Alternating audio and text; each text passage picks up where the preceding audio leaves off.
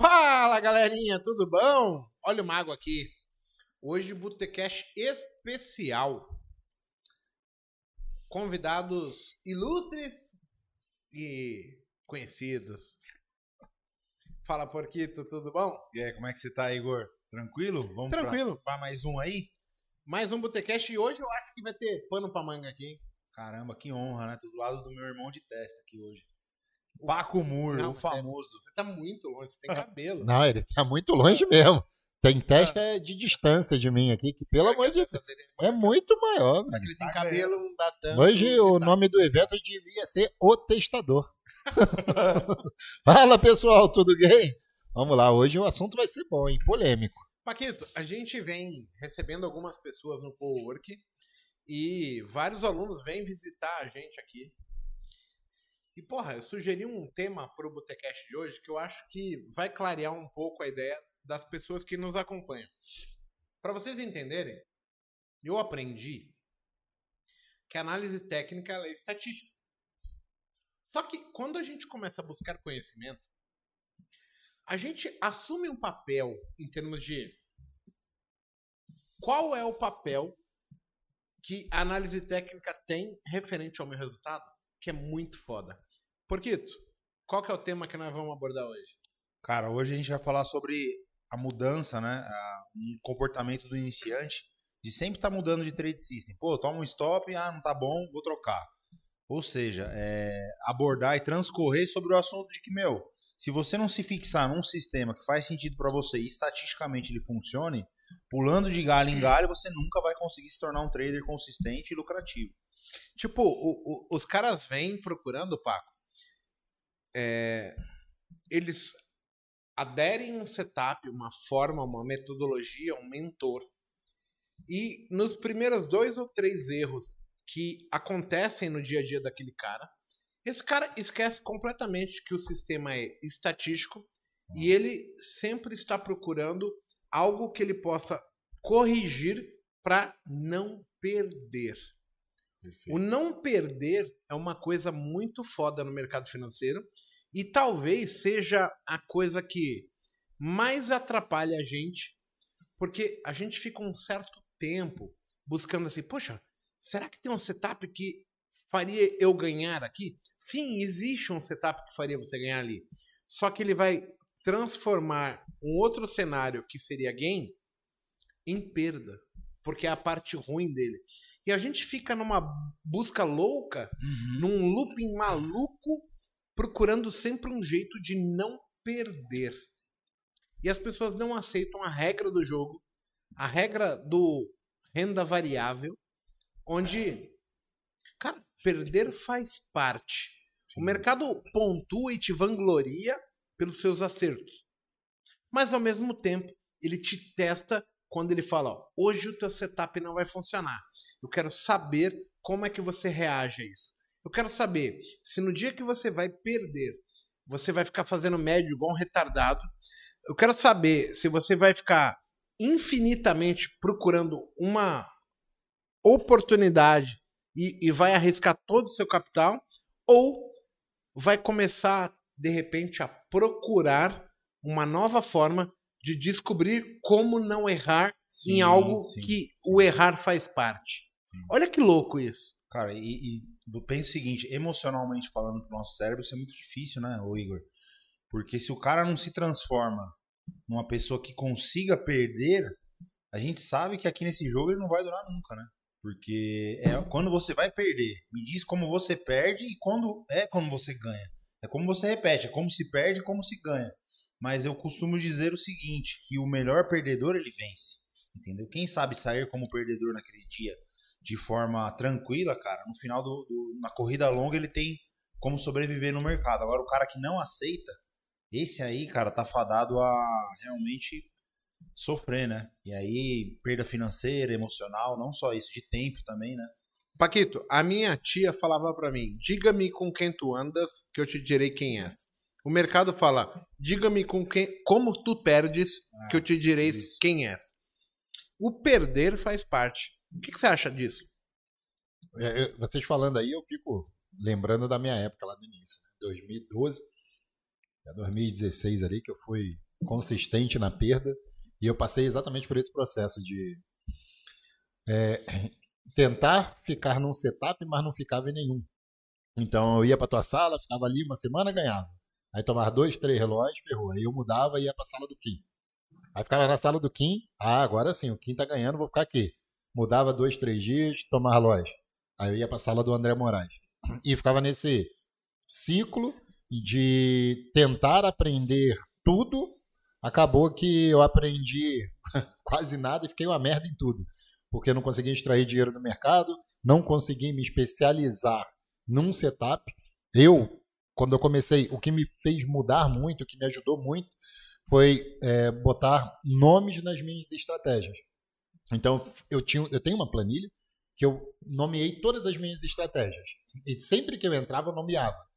Eu descobri no final que eu tinha para mais de 50 setups que eu fazia. 50, velho. E eu falava, não é certo. é possível. Como é que isso vai dar certo? E aí eu vi que depois em 2006 era tipo déjà vu. E eu olhava e falava, cara, eu acho que eu já testei IFR com banda de Bollinger.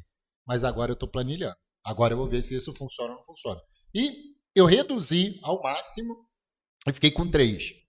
Só que porque hoje, se eu tivesse começando hoje, eu ia focar em um. Que é o básico. O que é o básico? Vender o ponto de venda, descobrir um ponto de venda, vender o ponto de venda e comprar o ponto de compra. E de preferência, parar de fazer contra a tendência. Naquela época eu fazia contra a tendência, a favor da tendência, na consolidação. No momento bom, no momento ruim. ruim eu não estava nem aí. Era mandar a ordem. Eu queria era estar tá ali com, com, com o mercado. E isso, para mim, foi muito. Foi bom para o aprendizado, para eu saber que não era para fazer aquilo, mas foi ruim porque eu perdi dinheiro, perdi um tempo do caceta, que era uma coisa que se tivesse um, um ajuste fino, eu não passaria por tanta coisa ali, perderia tanto tempo. Quando eu falo perder tempo, é dando porrada em ponta de faca, me machucando, me machucando, me machucando, quando na realidade eu tinha que fazer um ajustezinho fino, que é foca em um, velho. Foca em um, vai nesse um. Porque o que funciona é isso, é você pegar e ir ajustando. O que não pode é você mudar. Pensa só o Bill Gates. Lançou o Windows. Imagina se ele tivesse largado de mão. Não, ele lançou, aperfeiçoou, foi corrigindo, deu bug, não sei o que, pá, vamos lançar. Tudo bem que ele vem fazendo correção até hoje, mas tá uma das maiores empresas porque ele acreditou, ele viu, é teste, corrige, manda para produção. Teste, corrige, manda pra mas, mas aí você falou uma coisa que eu, eu não concordo, que assim, ele está corrigindo até hoje. Mas ele não está corrigindo algo que não funciona. Não. Ele está melhorando algo que ele viu que é usual, que, que tem uma capacidade de acerto bacana, e vão aparecendo novas possibilidades, novas, novas é, maneiras de fazer, e ele vai tentando se adaptar dentro de algo funcional. São essas correções que eu estou falando. Igual a gente tem que fazer, a gente tem que se adaptar conforme o mercado. Que 2016 a gente tinha uma realidade totalmente diferente de agora. 2016 o nosso scalp era de 35, 40 pontos. Hoje a gente consegue pegar um scalp de 100 pontos.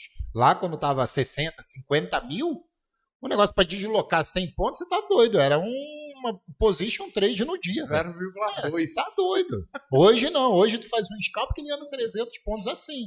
Que uma coisa é 1% em cima de 120 mil, outra coisa é 1% em cima de 60 mil.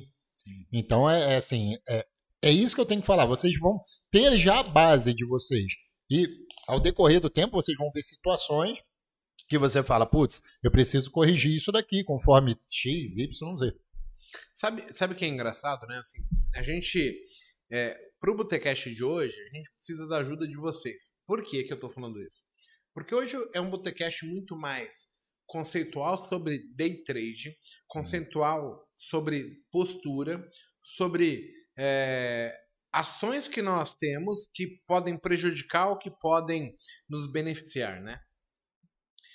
Então, eu já falei isso e eu vou repetir agora, só para a gente entrar num tema um pouco mais abrangente. A gente está no chat aqui com o Douglas. O Douglas é o nosso permutante de ar-condicionado um cara que chegou para mim e falou assim: Mago, é o seguinte, irmão, eu tô fudido, não consigo pagar a porra da mentoria, mas eu conserto o ar-condicionado. Tem um ar-condicionado aí pra que eu arrumar e troca da mentoria? Eu falei: opa, venha, que me interessa. Uhum. A gente sempre tá trocando assim, gente, trampo por, por negócio. Porque uma mão lava a outra e eu acho que funciona pra caralho isso. Eu não tenho know-how para fazer o, o ar-condicionado e ele talvez não tá no momento, na pegada, para falar, porra, eu posso dispor desse trampo aí de eh, pagar o negócio e tal. Então vamos fazer um, um bem bolado? Vamos fazer. Funciona demais isso. Então, tô dando a letra para vocês aí que, que tem um negócio e fala, porra, eu quero aprender e, e quero trocar. O Paco tem um chuveiro para trocar, eu tenho uma torneira para trocar, o Brunão tem um telhado para arrumar. Cara, a gente precisa imprimir umas apostilas. Sempre tem um negócio bom que nós Sim. pode fazer. Tá? É, é simples assim e, e, funciona. O que a gente precisa? Pessoas que tenham responsabilidade, né? Mas em cima do que eu falei para ele essa semana. Porque assim, ele criou o hábito de me mandar o relatório e falar como foi o dia dele. Então, ele é um cara que não tá ganhando grana ainda, mas hoje, por exemplo, ele esteve ganhando 400 reais e fechou com 200 e pouco. Falei, caralho, meu, deixou voltar bastante, né? Não sei o quê. Essa troca de, de experiência e eu pontuar ele, foi, porra, é meio que uma alfinetada na espinha, né? Uma faca na costela. Porra, Sim. meu, tá rasgando dinheiro? Não tá dando valor? Hoje foi um dia bom. E a gente precisa pegar um ritmo, uma sequência de dias bons, uma sequência de resultados para nós criarmos expectativas boas. Isso é o fantástico da coisa. Por quê? Porque muito do que a gente faz está baseado em autoestima. Sim. Se de não repente, precisar daquele dinheiro, poder arriscar, É não né? precisar e assim, saber que o que eu estou fazendo tá dando certo. Então, Sim. me deixa aqui, ó, flutuante, bambambam bam, bam, pra caramba. Essa é uma parte muito difícil de entender, porque, tipo, teoricamente, quando eu não estou, eu me vejo assim, ah, mas se eu ganhasse não ia ser tão relevante. Mas o nosso cérebro, ele sente que eu sou altamente capaz, que eu tô fluindo, que as coisas estão acontecendo e me mantém numa nostalgia, meu, que é gostosinho demais, aquele quentinho do, do cobertor, tá ligado? Só que quando eu tô mal, cara, o mesmo sentimento que me faz ficar aqui em cima é o cara que me joga a última traça debaixo das patas da barata, meu. Sim. Então, eu tenho que aprender a jogar esse jogo e não é um jogo só de bolsa, é um jogo de vida. Sim. Porque a gente é aquilo que nós estamos vivendo. Se eu tô me achando o cocô do cavalo do bandido, isso tem muito problema. Porque eu me acho menos, eu me acho não tão capaz, eu acho que eu não sou suficiente. E isso tudo vai interferindo. E o que tem de nego com dois pés esquerdos para falar que ah, você não consegue porque ninguém consegue. Pessoas que vão te desmotivar, Sim, não, que não vão te apoiar porque elas não entendem o seu propósito, é muito foda, não é, porco? Não, é, cara, é assim, eu costumo dizer, né? Se o cara não tiver no equilíbrio emocional ali e até saber avaliar. Por, por exemplo, o Igor operando, né, para mentoria, muitas vezes ele arrisca o financeiro. E aí pessoas aqui do Cork vêm do meu lado, pô, eu tava ganhando, né? Aí voltou tudo, devolvi. Só que assim eu falo, cara, vamos lá, vamos ser bem frio aqui e avaliar. É, quantos meses você tá ganhando? Ah, eu nunca ganhei um mês, fechei positivo. Então, assim, foque primeiro, cara, em gerar aquilo ali. Essa sensação de ganhar, esse sentimento de que é possível, só vai vir se você fechar o primeiro mês no positivo. O que vai te gerar. Ó, ó, olha rapidinho aqui, o porco. A... Seja sábio, né? Uhum. A... Sou Luciana, boa noite. Eu consigo fazer bastante, porém. Bastante ponto. Porém, um eu dinheiro. tenho um pouco dinheiro. Aí o que acontece? Eu faço muitas operações e pouco perco tudo. Veja só. Você tem uma balança uma balança do poder da Luciana que ela tá descasada. Sim. Tipo, você não tá dando valor para as possibilidades, você tá dando valor pro dinheiro. O dinheiro não vem porque você faz certo, tá? O dinheiro vem porque você entendeu o sistema e entende a possibilidade do mercado financeiro de te alavancar, de te exponencializar. Sim, sim. Então, você está dando valor para o dinheiro agora quando você opera o mínimo. E não é o acertar, tá? Porque operar com 1 é diferente de operar com 10, é diferente de operar com 50. Mas o 1 teria que dar para a pessoa, para o trader, para o investidor, assim, porra, a certeza ou a perspectiva que, porra, eu estou no caminho certo, isso aqui tem futuro. Que é mais ou menos a, a, as escolhas que a gente faz, né? Eu vou escolher ser veterinário. Sim. Aí, porra, eu chego lá, começa a ver os bichos e começa a chorar. Ah, não consigo enfiar o termômetro no rabo do gato. eu acho um absurdo enfiar o termômetro no rabo do gato. Gente, isso aqui não é para você. Agora, quando você vai lá, enfia o termômetro no rabo do gato, só que você fala assim, eu salvei a vida do gato, você criou valor. Você criou uma perspectiva de valor. Não é ver o sangue. Ah, o bichinho morreu. Porra, de repente, você salvou 28 e um deles vai morrer porque, cara, não tem jeito mesmo. Pensa se um, um médico que trabalha numa UTI de pediatria, uhum. se morrer uma criança, ele fala: Não, não vou ser mais médico. Não tem como ser assim.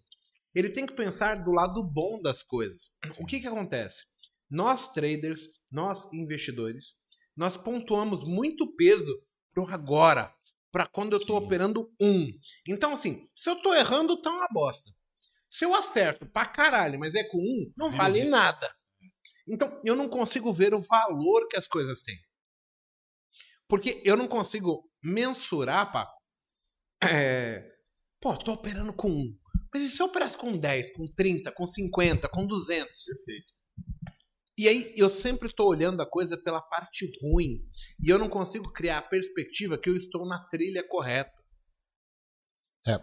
O, o trader, é, a gente costuma falar, é o, é o eterno insatisfeito, né? Porque sempre que tiver é, ganhando, acha que está ganhando pouco. Quando perde, acha que está perdendo muito. E no final das contas, não, não fecha. Então você tem que começar a entender que vai ser uma etapa, uma evolução. Você vai começar com pouquinho. Esse pouquinho você vai tentar tirar em cima disso é, experiências, o que que isso, você operando com um contrato, com dois, com três, te traz de, de, de aprendizado, tá? É, eu tenho uma coisa que eu falo com meus alunos que é o seguinte, cara, você, qual é o seu estágio hoje? Ah, Paco, eu tô desacreditado. Por que desacreditado? Aí tu vai ver o relatório de performance do cara, ele acerta pouco. O que, que eu tenho de sugestão? Não é a sugestão para dinhe tirar dinheiro, mas é para você começar a controlar o seu emocional. Entrou na operação? Ah, vou entrar com cinco contratos, exemplo. Faz parcial de quatro rápido. Só para tu deslocar o seu médico. Você vai ver que você vai começar a acertar muitas operações. E isso vai trazer para o seu subconsciente o seguinte: é, eu sei o que eu estou fazendo. Eu comecei a, acertar minhas operações. Comecei a enxergar que aquela região ali é uma região que realmente eu tenho que vender e eu não estou tomando mais violinada que eu consegui deslocar, por exemplo, 100 pontos, 150 pontos no meu médio. Não é para tirar dinheiro, porque você vai perder o seu risco-ganho se só fizer isso. O que é risco-ganho, né? Ah, fui fazer isso daí, passou direto o preço, eu tomei 100 pontos com 5 contratos, 100 reais. Quando eu estou ganhando essa operação, estou ganhando 50, não vai fechar. Mas com isso você vai começar a ver o seguinte, pô, eu sei que é esse ponto aqui. O que mais falta? Aí vai entrar a alavancagem, que a gente pode, ou carregar mais uma operação. Mas essa condição de você trazer para você, principalmente quem está desacreditado, porque isso foi uma coisa que eu passei. Eu estava desacreditado, eu não sabia mais o que fazer, velho. 2016, eu falei, já sei. Tô com a minha mãozinha, vou fazer umas parciais mais curtas, que eu desloco meu médio e aí eu tenho a cabeça para saber o seguinte: Onde é que eu alavanco? Não alavanco? Posso alavancar, por exemplo? Uma coisa é meu, eu entrar com dois contratos e não faço parcial e ele cair 100 pontos eu tentar alavancar com mais dois. Meu médio vem para 50 pontos. A outra coisa é, caiu 100 pontos, eu fiz a parcial de um, joguei meu 100 pontos para cima. Na hora de uma alavancagem, eu posso alavancar com mais 3, com mais 4, que aí eu trago meu médio 100 pontos para perto do preço. Então eu tenho. É, são, são detalhes que dentro da operação, você começa a trabalhar aquilo que mais ferra o trader, que é a parte emocional, é a cabeça do trader. Né? É, como que tem umas perguntas no chat que eu tô dando uma olhada, e o Jaiminho, né, nosso amigo, mandar um abraço para ele lá, pergunta assim. Ele trocou a gente, você sabe disso, né? Mano, tá saindo em outras lives, tô, tô, tô assim. Mano, será que tem um e-mail da, da, da, do, do advogado do Rio Grande do Sul lá que, que, que tem que ver essa porra pra nós aí, meu. Como o iniciante pode saber quando chegou na melhor estratégia, se ele não sabe se ela é vencedora? Isso não vai levar à troca constante de estratégia? Vou mudar aqui, ó. Como um advogado sabe que ele sabe advogar? É, boa pergunta. Quando o resultado das causas dele, né? Exato. É, é, é assim, você vai criando certeza, mas o detalhe importante das coisas é você não pode ser soberbo. Uhum. Você não pode se dar, eu sei de tudo. Tem que sempre, meu. Eu acho que é criar estatística, viu, Igor? Eu responderia essa pergunta Então, Jaime. Mas é criar estatística dentro de parâmetro que ele tá vivenciando. Pensa o seguinte. Vamos lá, né? Vamos excluir o, o, o overtrading aqui, porque é o que eu mais vejo que acontece. É, hoje, né, você vive um ambiente de sala online, o cara dá a operação à torta direita, compra aqui, vende ali, até porque tem pessoas com, que cheiam em horários distintos. Mas o cara, se ele perguntasse para mim, meu, o que, que eu vou fazer para poder descobrir se funciona ou não? Cara, se propõe a estar no horário certo na frente da tela. Cara, abertura de Down Jones, janelas operacionais, aonde você vai operar ponto de compra, ponto de venda, que é o que o Igor sempre prega aqui. E, meu, trabalho em cima disso, cara, só vou fazer o ponto da, da compra e da venda do 5 ou do 15. Depois que o Dow Jones abriu. E começa a planilhar. Trade, trade a trade, entendeu? E aquela sensação que o, que o Paco falou, quando ele era é, perdedor consistente, o que, que é? É quando o mercado fez máxima, fez mínima, volta lá para abertura, tá no miolo. Eu vejo muita gente clicando ali. A gente sabe que ali o mercado está num processo de acumulação, pode subir, pode cair, ele dá venda, ele dá compra, ele faz perna para cá, perna para lá. Então assim, cara, para de ser retardado, viciado, senta na mão e começa a, a analisar de uma forma assim, cara, eu quero me educar para fazer dois, três operações por dia. Quando? Quando o mercado tem unidade, quando o mercado está num ponto que é de alta probabilidade e vou fazer só essa. Vou anotar, ó, hoje não foi. Hoje não foi. Cara, cria uma estatística. Você tem que ter pelo menos aí 100 trades, cara, eu diria. Isso vai dar o quê? Pô, pelo menos uns três meses tentando esse sistema que foi proposto. Então aí você vai saber, cara, isso aqui funciona, isso aqui não funciona.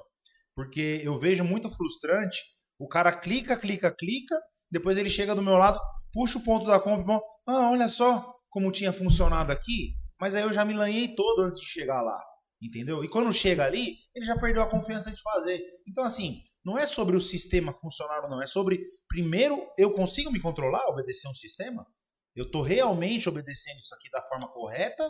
Ou eu estou querendo é, com, é, ter aquela sensação do tipo, ah, o mercado tá aqui, ele tá acumulando, e se ele for embora sem mim, eu vou ficar ali com aquela sensação de fome. Né? Porquito, ó, a Luciana falou assim, ó, Mago, é exatamente isso eu ganhei o mês todo e perdi tudo em uma semana. É mais ou menos como se ela falasse assim: Mago, eu tenho um filho que durante 21 dias eu salvei ele todos os dias de entrar em presepada. Uhum. Só que na última semana eu relaxei. Ferrou, cara. Não estou sendo a mãe.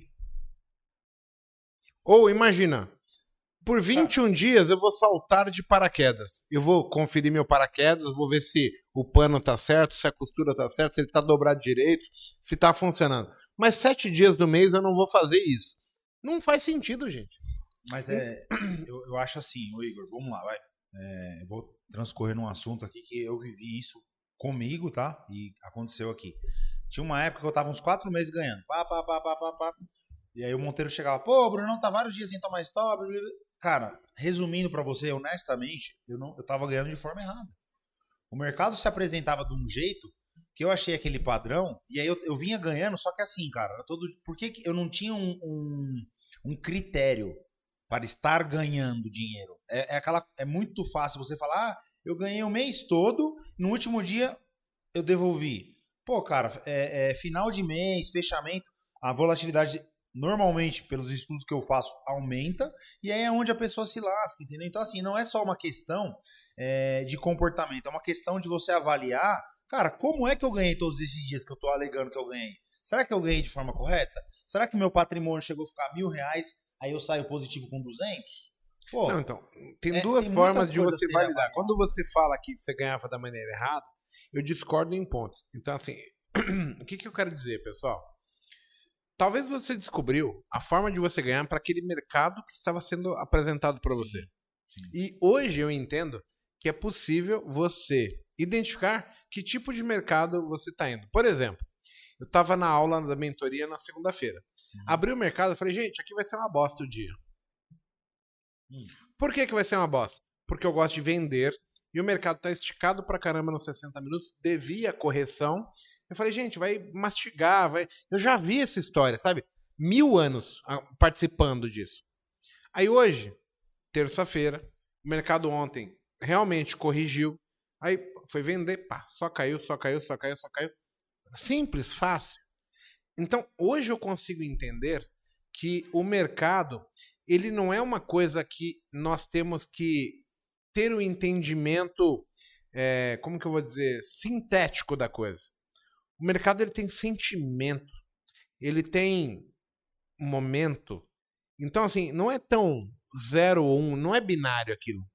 E a gente quer ter certeza o tempo todo. Então, assim, quando você fala que, poxa, eu, eu tava ganhando de maneira errada, eu vou discordar assim. Você estava ganhando da maneira certa para aquela proposta do mercado.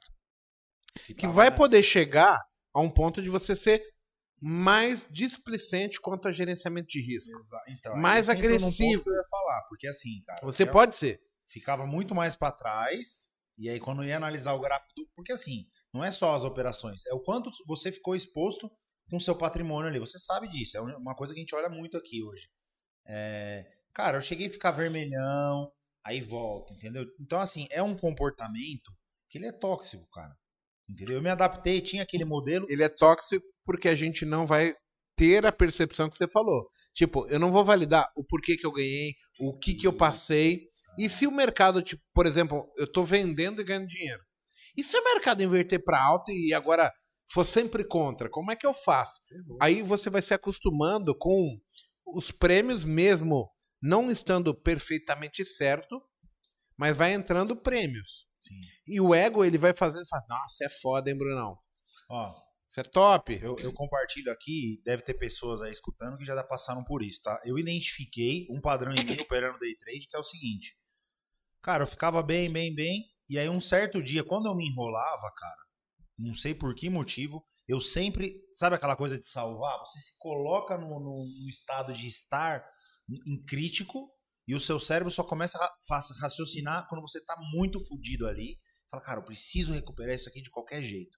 Então eu vi que isso dava uma descarga de adrenalina em mim que eu me tornei viciado inconscientemente com isso. Não, mas aí eu acho que todo mundo foi viciado. O Paco foi viciado em determinado sim, momento. Sim. E assim, a realidade, ela mas vem. em sentir isso, entendeu? Estar em, em, enrolado com muitos contratos e falar, cara, eu não posso, eu vou me desenrolar daqui.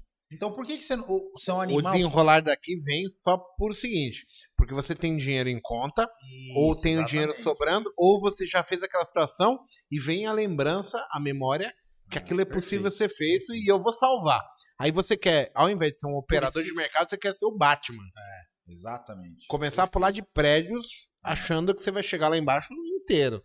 Vai dar merda essa porra. Vai. Oh. Paco, é... até pra cortar o Bruno, que fala pra caralho, né, meu? Brincadeira. A Deia Brasil falou assim, ela apagou ali uma mensagem, mas poxa, a gente tem que começar a premiar a boleta negativa para que as pessoas vejam sentido em, em parar no loss, né? Sim.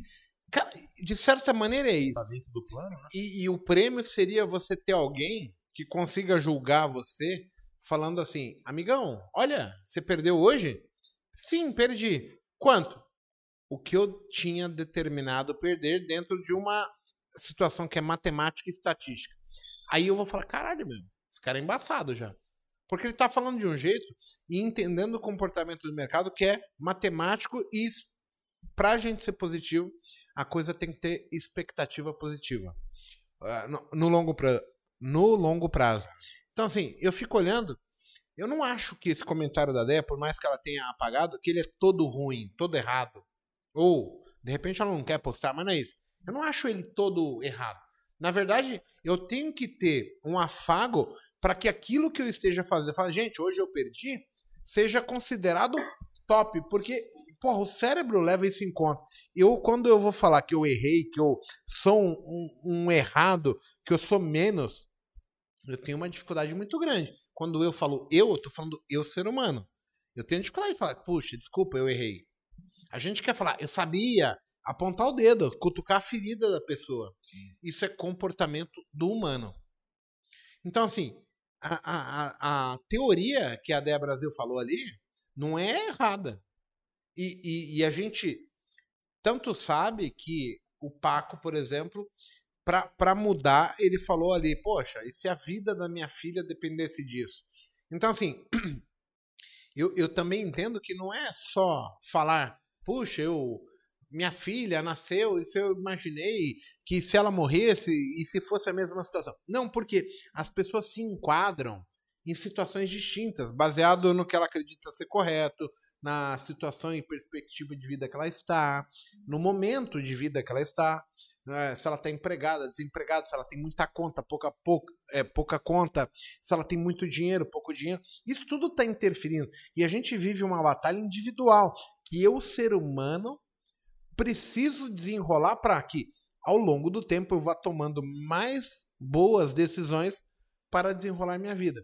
E o, e o Paco fez isso, e, e, tirando o fato ali, Paco, de você ter, ter pensado, puxa, esse foi o gatilho, né? Poxa, se a vida da minha filha dependesse disso. O, o, aonde que você abordou tudo isso? O, que que veio na sua cabeça, assim, em termos de sentimento, para que você fale, pá, cara, preciso arrumar uma solução, preciso arrumar uma solução, o que que eu posso fazer, o que que eu posso fazer? Porque a mesma solução que você tomou foi a que eu tomei. Só que nós trilhamos caminhos distintos. Mas no final, a gente tange para todo mundo fazer a mesma coisa: disciplina, postura, é, momento e, e, a do porco. E dos alunos que ganham a mesma. É muito louco isso. Só que cada um Chega tem um motivo consenso, diferente. Né? Chega num consenso. Eu converso ali com, com o Monteiro. Muitas vezes ele deu um exemplo, acho que eu falei para você lá embaixo. Cara, ele gosta lá do trade do ajuste, né? Então ele falou para mim: um dia. Falou, cara, uma vez ficou dando uma semana errado. Fazendo pesado. Então a cabeça do cara, cara, como que fica nessa situação, entendeu? Imagina você operar uma estratégia que ela deu errado uma semana todos os dias. E aí sim eu analisei, eu falei, cara, realmente é, tem que ter uma mente ali blindada, acreditar muito, porque a maioria não faria isso na segunda-feira, começando o pregão, ele ia hesitar ali para clicar, entendeu? O iniciante, principalmente, ele vai ficar mudando a estratégia o tempo todo. Ah, não deu certo, eu vou mudar. Não deu certo, eu vou mudar. O meu desafio aí pro pessoal, que foi o que eu fiz, né? Foi o seguinte: fica mais de três meses com a sua estratégia. Por que três meses? Porque três meses o mercado ele tende a mudar. Uma coisa é o mês de janeiro, fevereiro, que tende a ser um pouco menos de liquidez, porque tem gente ainda de feriado, tem carnaval, e aí dizem que no Brasil o ano começa em março, né? Beleza, são três meses. Três meses porque são resultados de empresa. O último uhum. mês tende a ter um pouco mais de volatilidade quando você tem uma divulgação de relatório de empresa, enfim. Pega três meses, velho. Se não quer ficar operando três meses, pega três meses para trás, faz um backtest inicial da sua estratégia. Vê se em três meses ela vai ser coerente ou não. O que, que o Paco fez? Eu fiz, pensa assim, 50 estratégias. Das 50 estratégias, eu analisei, depois de planilhar ela, eu comecei em 2016, eu vi qual que estava dando mais resultado. Então, minha primeira sugestão para todo mundo é planilhe e tenha estatística. Se você não tem estatística, você não sabe o que, que funciona e o que, que não funciona. Tem uma pergunta para você. Flamengo e Real Madrid é só no PlayStation? Não, velho. O Real Madrid a gente já mandou uma mensagem lá para eles. Quero ver se eles são valentão mesmo. Tem que perder amanhã para encarar a gente. Aí a gente. A gente já, já mandou. Olha, olha Hoje que... foi um stop loss cheio, gente. Olha. Cara, ainda bem que o Palmeiras sai desapercebido. Não tem mundial. Sai do foco, né? É. É, tinha, não tinha copinha, mas agora, agora tem. tem exatamente. Só para constar. Mas pensa assim, falando de, de derrota. É, pensa na Cida, que eu queria dar o exemplo dela e você pode continuar é, em cima disso. É, é, eu vou falar uma coisa, eu queria que a Cida não ficasse chateada comigo. A Cida é uma empregada doméstica. Ela é uma diarista. E ela tá aqui no chat aqui agora. Ela. A gente ajudou ela, mas assim, muito mais. A, a nossa ajuda é premiando uma postura que ela tem, que é diferente de muitos que, que tem uma situação difícil, mas não desistem. Pensa só, ela tem tudo para desistir. Cara, ela teoricamente está vivendo difícil, com dificuldade, a, a, o dinheiro do aluguel não vem, ela tem filhos, tem netos, todo mundo tem interesses, todo mundo tem sonhos, e ela, como uma mãezona, uma, uma pessoa que quer o bem de todo mundo, ela fala, porra, eu quero melhorar a vida das pessoas que estão ao meu redor, quero melhorar a minha vida, né? Aí pensa só, eu tô falando com ela, e ela fala, não, ontem eu ganhei 12 pontos de dólar, não sei o que, hoje eu, eu vi e não operei. Eu falei assim, eu fico pensando assim, porra, meu, que mulher diferente, mano. Sim. Por que, que é diferente? Porque não é no Vucu Vucu, no meio da Insana, loucura. Aí eu falei, porra, ela, ela tem um critério, ela tem um porquê fazer e um porquê não fazer. E aí entra a questão da, da, da vitória e da derrota. Como que a gente pode lidar com isso? Porque tem muito disso que a gente está falando no caso do exemplo da Cida, que é muito isso. Se eu me acho mais, eu posso perseguir um sonho maior. Se eu me acho menos, eu não tenho vontade para levantar da cama, mano. Sim, sim. Você tem que acreditar em você, né, cara? E, e realmente ela tá sendo muito sensata em alguns dias ficar de fora. Olha só, uma pessoa que tá iniciando agora falar uma coisa dessa. E, e, pô, é, é justamente sobre isso que eu, que eu sempre digo. A pessoa saber avaliar esse tipo de coisa. Mas é o que eu falo. A gente comentou na live passada lá, né? A mulher pensa o seguinte, cara, ela tem naturalmente já aquele instinto família. Todo o cenário que você deu dela. Então, cara, ela não pode colocar tudo a perder, até porque ela não tem. Então, assim, foi dada uma chance, ela tá aproveitando isso, mas ela é cobrada. E Você acha aquele- que, que a atitude da Cida é por causa que ela não tem margem? Cara, sinceramente, a atitude da Cida é de responsabilidade, porque pelo papel que ela é dentro da família dela, entendeu? Então, assim, ela não pode levar isso aqui de qualquer jeito. Ela foi presenteada com o curso, ela tá cumprindo regras e ela tá sabendo avaliar, meu, quando eu vou estar lá. Muitos dos caras que vêm aqui, às vezes tem grana, meu, vai ímpeto, texto, quer mostrar pro outro que opera maior, entendeu? Então, assim, existe Mas muito... então a gente tá falando que ela não tem margem. E por ela não ter margem de erro, ela é muito mais, mais criteriosa, né? precisa. Sim, eu diria criteriosa, porque, cara, quando, se eu vou pra uma guerra, eu só tenho três tiros ali, você vai sair atirando pra todo lado? Você vai economizar as- a, a sua munição pra um horário que realmente você vai precisar? Entendeu? É uma questão de sobrevivência, cara. É- é- e ela tá sendo criteriosa e viu onde funciona. Naturalmente, ela vai avaliar quais são os pontos que mais funcionam ou menos A funcionam. Cida tá no chat, eu queria que ela pontuasse pra gente. Paco, conclui. Então, aí falando, falando do erro, né? Que nem a amiga falou. É, não adianta nada você errar e aceitar isso como normal. Desde que você não tire proveito do seu erro. Então, uma coisa é você vai lá, você faz, já deu erro. Beleza, eu sei que isso é normal, eu sei que eu vou tomar stop. Isso a gente sabe. Nós vamos tomar stop. Isso é fato. Vou tomar stop numa operação. Não, você sabe, eu sei. Mas o O stop. porco sabe. E o cliente de casa, ele sabe? O stop, quando você toma, foi uma coisa que eu fiz quando você perguntou o que, que mudou. Eu comecei a buscar todos os meus stops. O que, que eu estava fazendo de errado? Ou era o mercado que realmente não parou? Por exemplo, eu vendi realmente um ponto de venda, ou eu estava tentando achar uma operação para querer clicar. E aí eu comecei a buscar isso. Cara, aqui ó, foi assim, assim, assim, eu segui, total, eu segui totalmente o meu operacional. E o mercado passou direto. Paciência. Meu stop vai estar ali para poder me travar, falar, até aqui é teu stop loss. E eu peguei as operações, eu comecei a analisar, comecei a fazer correlação de tempo gráfico, esse tempo com esse tempo com esse tempo aqui. Tava ali bonitinho? Não, não tava. Então, porra, eu dei mole, eu fui pangaré. Não é o mercado que errou, quem errou fui eu. Quando você acaba tirando o seu erro e deixa só o erro do mercado, porque o mercado é errático, não é 100% certeza, né? Muito pelo contrário. Você acaba que você identifica o seguinte, velho, eu tenho confiança naquilo que eu estou fazendo. Hoje, na aula da mentoria, eu mostrei pro pessoal. Pessoal, aqui eu vou entrar, velho. E se der stop, deu. Meu stop tá ali. Mas eu faço isso já tem, tipo, 10 anos, 11 anos de mercado. Então, se passar, eu sei que é uma condição pela qual o mercado não está respeitando. Mas dá uma olhada aqui nos 5 minutos. Dá uma olhada no 15. Tudo em tendência de baixa. Eu vou querer comprar? Pensa você que está iniciando. O que, que você mais tenta fazer? Ficar identificando a porcaria de um fundo. Por que, que não espera o respiro do mercado e vende sabendo que o 15 está para baixo, que o Mas 5 aí- está para baixo? Não, quer ficar feito um doido comprando o fundo de, Ah. de um minuto. Uma mudança de comportamento do minuto. Não, pô. Espera o mercado chegar no. É só ter paciência. O mercado vai te premiar por você ter paciência. E a questão aí não é nem isso. A questão do que o Paco tá dando exemplo, aí você sabe o que, que é na mente do ser humano? Caiu mil pontos, mil e quinhentos pontos. Quando o cara pega o, o caça-fundo ali, tá vendo só? Eu não estava certo que aqui era para comprar. Ou seja, deixa de querer estar certo e foca no quê? No que, que tá te dando mais dinheiro, cara. Não entendi. Caiu É, 1.500 é, pontos. Aí você falou, acho que 1.500 errado. pontos.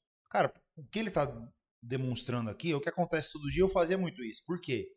é o quê? Eu quero estar tá certo, cara. Eu não quero ganhar dinheiro. Entendeu? Se o mercado tá caindo, eu tô querendo comprar, eu vou esperar um ponto para falar assim, ó, mas tá vendo, Paco? Você esperou até ali para vender e eu subi comprado. Como muitos comentários eu já escutei isso aqui milhões de vezes.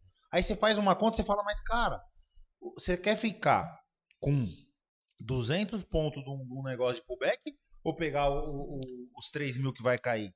Então, assim, será que você não tá querendo estar certo ao invés de ganhar dinheiro? É isso que eu tô pontuando aqui. Porque a maioria das vezes é isso, cara. O cara quer estar tá certo. Fala, ah, eu vou comprar. Mexe na cabeça dele ali, entendeu? Teima com o mercado. Fala, o engraçado é que o pessoal fala assim: Rapaz, se tu quer vender ali, por que, que, que tu não compra aqui? Rapaz, eu não sei se vai chegar ali para eu vender. Eu sei que para subir ele vai ter muito mais dificuldade, ou tende a ter muito mais dificuldade. É porque o cara no final ele toma, tipo, que nós temos certeza do que vai acontecer. E, na verdade, é, ele não tá entendendo que a gente tem uma leitura que teoricamente o preço ali provavelmente chega, só que a gente não sabe, e aí eu não quero me expor no ponto que eu não sei. Eu quero ter a minha exposição no ponto que eu tenho confiança. É diferente. Então, assim, o pessoal olha muito o gráfico pronto, lado esquerdo do gráfico, e ele entende, ele julga que ele saberia o que iria acontecer o tempo todo. E na verdade, nós não sabemos. Então, por exemplo, eu só tenho o trabalho de esperar, de ver acontecer a liquidez, ver acontecer o ponto importante, o preço chegar na, na, no meu ponto de venda, no ponto de compra. E, e as pessoas precisam ter certeza, né? Isso é o complexo da coisa. Não, Porque e... aí a gente é anti-intuitivo no quesito humano, né? Teve gente que falou assim, eu vi um comentário no vídeo meu hoje que ele ficou relutante por um bom tempo para tipo vender com o preço subindo ou comprar com ele caindo. Porque ele só conseguia confirmar o ponto da venda, o ponto da compra depois que ele aconteceu. Mas aí ele está é, vivendo uma ilusão de ótica, que é o seguinte: ele olha o mercado e vê que aconteceu, porém a teoria que ele sabe induz a ele falar assim: eu sabia que iria cair, eu sabia que o ponto era ali, mas isso só vai ser possível quando eu antecipo o ponto e falo: aqui é uma venda, e eu ponho meu lote, eu ponho meu stop, eu ponho meu game, meu parcial, e eu executo isso tudo para eu ganhar a convicção do que é necessário para executar e ser um bom trader. E não vai ser em uma operação. Isso daí é uma sequência de trades que você vem fazendo e que no final você vai ter ali, porra, pesar na balança. Cara, isso daqui funciona. Isso daqui não funciona. Arranca o que não funciona, deixa o que funciona. Mas, de novo, gente, o mercado financeiro, ele é probabilidade, pessoal. É probabilidade, não é certeza de nada, mas existe a probabilidade em cima. Pô, se eu faço isso, X vezes das, das vezes que eu faço dá certo, e X vezes da, das vezes que eu faço dá tanto de dinheiro, eu vou querer fazer isso. Porque o pessoal tem que entender que para se criar uma estratégia, gente, não é só um retorno à média, isso não é um setupzinho, isso é o um nome que você vai dar para sua estratégia. A gente mas... dá um parâmetro para o cara tentar criar uma luz. Sim, mas por trás tem várias coisas envolvidas, como por exemplo, qual é o seu gerenciamento de risco, qual é o seu perfil operacional, que é a principal coisa que você tem que saber antes de criar um setup, é qual é o seu perfil operacional. Ah, eu estou tentando vender ali na, na, na, na, na Fibonacci para tentar pegar ali mil pontos. Aí você, quando cai 300 pontos, você já zera porque não consegue ver o sacolejo do mercado. Ou seja, você não foi feito para tendência. Você foi feito para ser scalping. Óbvio Sim. que, passado o tempo, você pode conseguir se adequar a este perfil. Eu, no meu início, eu era scalper. E eu falhava muito em tentar fazer tendência, porque eu vi o mago carregando a mão, falava, vou carregar. E chegava num ponto eu não aguentava aquele cai e volta. Quando voltava, me dava um suador frio. Eu falei, não, vou zerar. E aí eu me aperfeiçoei no início em scalp. Depois, ao decorrer do tempo, eu falei, pô, cara, mas se eu faço isso daqui, eu posso tirar tanto peso dos meus contratos da frente e carrego um restante. Lá na frente, se der, eu dou mais uma alavancadinha e tudo mais.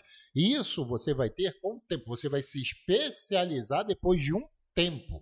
Mas quando você entra no mercado, você tem que entender o seguinte: qual é o seu perfil? Primeira coisa, você é scalp ou você é seguidor de tendência? Paco, eu sou seguidor de tendência. Beleza. Ali você já sabe qual é um tipo de estratégia que você vai ter. Eu vou carregar mais uma operação. Eu sei que são operações que tendem a ser mais demoradas, que são operações que pode, eu vou ficar ali posicionado por um bom tempo e ela vai, fica, volta, fica, volta. Se você não faz um trade stop, traz o teu stop e ajusta, ele volta e te tira no zero e tem gente que sai negativa ainda.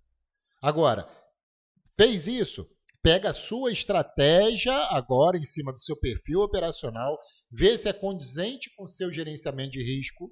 Por exemplo, Paca, eu quero fazer uma venda na região de 50 com 61.8 e um stop de 300 pontos, um exemplo. Beleza. Com essa quantidade de contratos, quantas vezes você pode tomar stop no dia? Ah, Paca, eu posso te tomar um stop no dia, mas eu queria ter três, quatro operações. Tá errado. Você não tem um gerenciamento de risco adequado para a estratégia que você está tentando fazer. Vai fazer cagada. Paco, tem uma pergunta para você. Quanto tempo você demorou para descobrir o seu perfil e para se moldar é, nas operações que te tornaram de fato consistente. Até para galera, quando você fala assim, ah, o cara tem que saber o perfil, tá? Mas quanto tempo para você no mínimo entender qual que é esse perfil? Como eu, eu sei o que você está falando, faz todo sentido, até porque eu avaliei isso também em mim. Mas qual que é o tempo mínimo ali para o cara poder falar, cara, eu vou ser scalper, eu vou ser um cara que vou fazer é, trades mais longos de tendência, ou vou ser um operador híbrido? Como que, que você sugeriria aí de mínimo de avaliação para o cara ter ali como falar, cara, vou testar tanto tempo isso, tanto tempo aquilo, ver como eu me saio. As primeiras operações você já vai conseguir saber se você consegue carregar uma operação ou não. É, assim, você sente na pele o negócio. Eu, por exemplo, tinha suador. Eu entrava na operação, ele caía. Aí eu olhava ali meu financeiro, exemplo, 100 reais positivo. E eu já começava a fazer conta. Caceta, 100 reais eu já pago não sei o quê, já compro não sei o quê, não vou deixar voltar. Real, né? É, não vou deixar voltar. Porque depois eu tento fazer uma outra operação, pegar mais 100. Sim. Só que quando na realidade, se eu não tivesse encerrado aquela operação, ela teria me dado 300. E eu zerei com 100. Só que para o meu perfil, como eu falei, o, o trader interno satisfeito. Mas para o meu perfil, eu queria muito mais tentar zerar ali mais próximo de uma zona de suporte, se eu tivesse vendido, do que pagar para ver ele cair 100, me dar 100 reais, voltar, me deixar ali com 50, 40, para depois eu ver se ia mais 200. Então, o que, que eu comecei a tentar fazer? Pego 100 ou próximo disso, zero. Se cair, beleza, eu não vou reclamar. Se voltar, eu tento abrir a posição de novo com essa gordura que eu tenho de 100 e não mais de 40. Então são, são coisas que eu fui vendo, mas logo no início, quando eu comecei, e isso lá em 2012, 2013, não se falava muito disso. 2012 falar de, ah, de perfil operacional. Uhum. Não tinha essa, velho. Manda boleta até mesmo, porque a gente operava, a gente fazia scalp no home broker, não tinha plataforma que roteava. Até tinha, mas o profit custava 1.500 reais. Não tinha aquele map, main. Não, tinha, nada, disso. disso. velho. Manda a boleta, vê quanto que deu. Ah, deu tanto. Papo, e nem se de acerto. Eu acho legal, né, cara? Outro dia eu tava vendo você dar aula aqui pro pessoal da mesa. E realmente foi uma das coisas que me impressionou. E eu vou te falar hoje aqui sobre o quê? Sobre a sua honestidade. Do tipo, pô, o cara que tá vindo para ser operador, você pontuou coisas ali, né, naquela sua aula, no seu slide lá, que faz todo sentido para mim. E hoje eu vou te perguntar qual a importância do cara que está vindo para o day trade, principalmente de futuros índices, que é um dos mais difíceis aí, é, ele ter uma segunda renda, para ele poder dissociar justamente aquilo que você falou. Cara, tá dando 100, 200 reais, isso aqui já paga minha conta de luz, vai ajudar no meu aluguel. Qual que é a importância do cara ter, tipo, vem para isso aqui sem precisar do dinheiro, sabe? Tipo, eu tô vindo aqui para aprender primeiro, para depois lá na frente eu pensar em viver de algo desse tipo, né? Fala pra, pra gente aí. Pra mim é total. Você precisa obrigatoriamente ter outra fonte de renda, tá? E eu vou falar por quê. Pensa, um cara consistente, vou contar só uma historinha, um cara consistente chega em 2018, quebra, tá? Quebra por escolhas erradas e tudo mais, sociedade quebrou. Então, um cara 2018 consistente, o que, que esse cara faz? Sem dinheiro, com filha recém-nascida, tenta operar. Vou pegar empréstimo. E não era um operador, cara, isso que eu tô te falando. Até pra galera perceber esse contexto, né? E esse cara quem tá falando sou eu, tá, gente? Uhum. Então, 2016 eu consegui a consistência, 2018 já consistência, boletando mais pesadinho. É, quebrei por, por, com uma empresa e tudo mais. É, tive que retroceder. e fui pegar um empréstimo no, no, no- no banco. Peguei um empréstimo no banco falei, já sei o que que eu vou fazer pra ganhar dinheiro, operar. É o que me dá dinheiro. Pergunta se eu consegui. Com Gente, não. eu não consegui. Assim, saía positivo? Saía. Mas não pagava nem, tipo, as fraldas que minha filha utilizava é, é, durante o mês. E isso me gerou um problema grave, porque era uma pressão que eu tinha em cima para fazer um financeiro.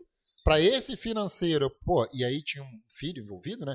Pagar creche de filho, pagar é, fralda, comprar leite, minha filha é recém-nascida com problema de saúde, médico o tempo todo, plano de saúde. Então, foram, foi uma bola de neve que veio em cima da minha cabeça. Uma puta pressão, né? que de uma hora para outra tava assim de um jeito que eu falava, cara, eu não sei mais nada do mercado. Eu fiquei Sim, cego. Sim, sim, por causa da pressão. E aí, meu amigo, eu tive que correr atrás para procurar outra fonte de renda, porque aquela que era uma das minhas principais fontes de renda não me dava mais renda.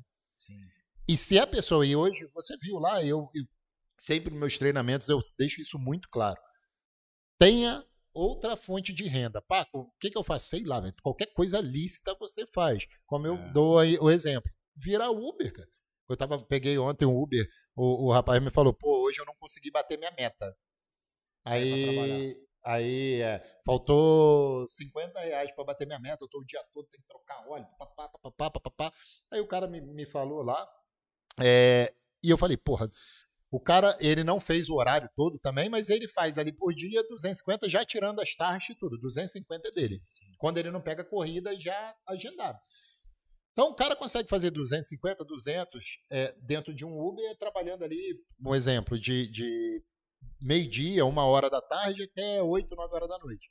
Cara, ele tem uma renda, 300 pontos. Se esse cara tem uma reserva de emergência, Sim. e ele pega esse dinheiro do Uber para compensar possíveis lojas que ele toma, ele não vai ter uma, uma, Uma pressão, pressão. tão grande para de uma hora para outra botar tudo no risco é, e dar errado. Você tira um peso, você tem vários pesos em cima de você quando você está operando.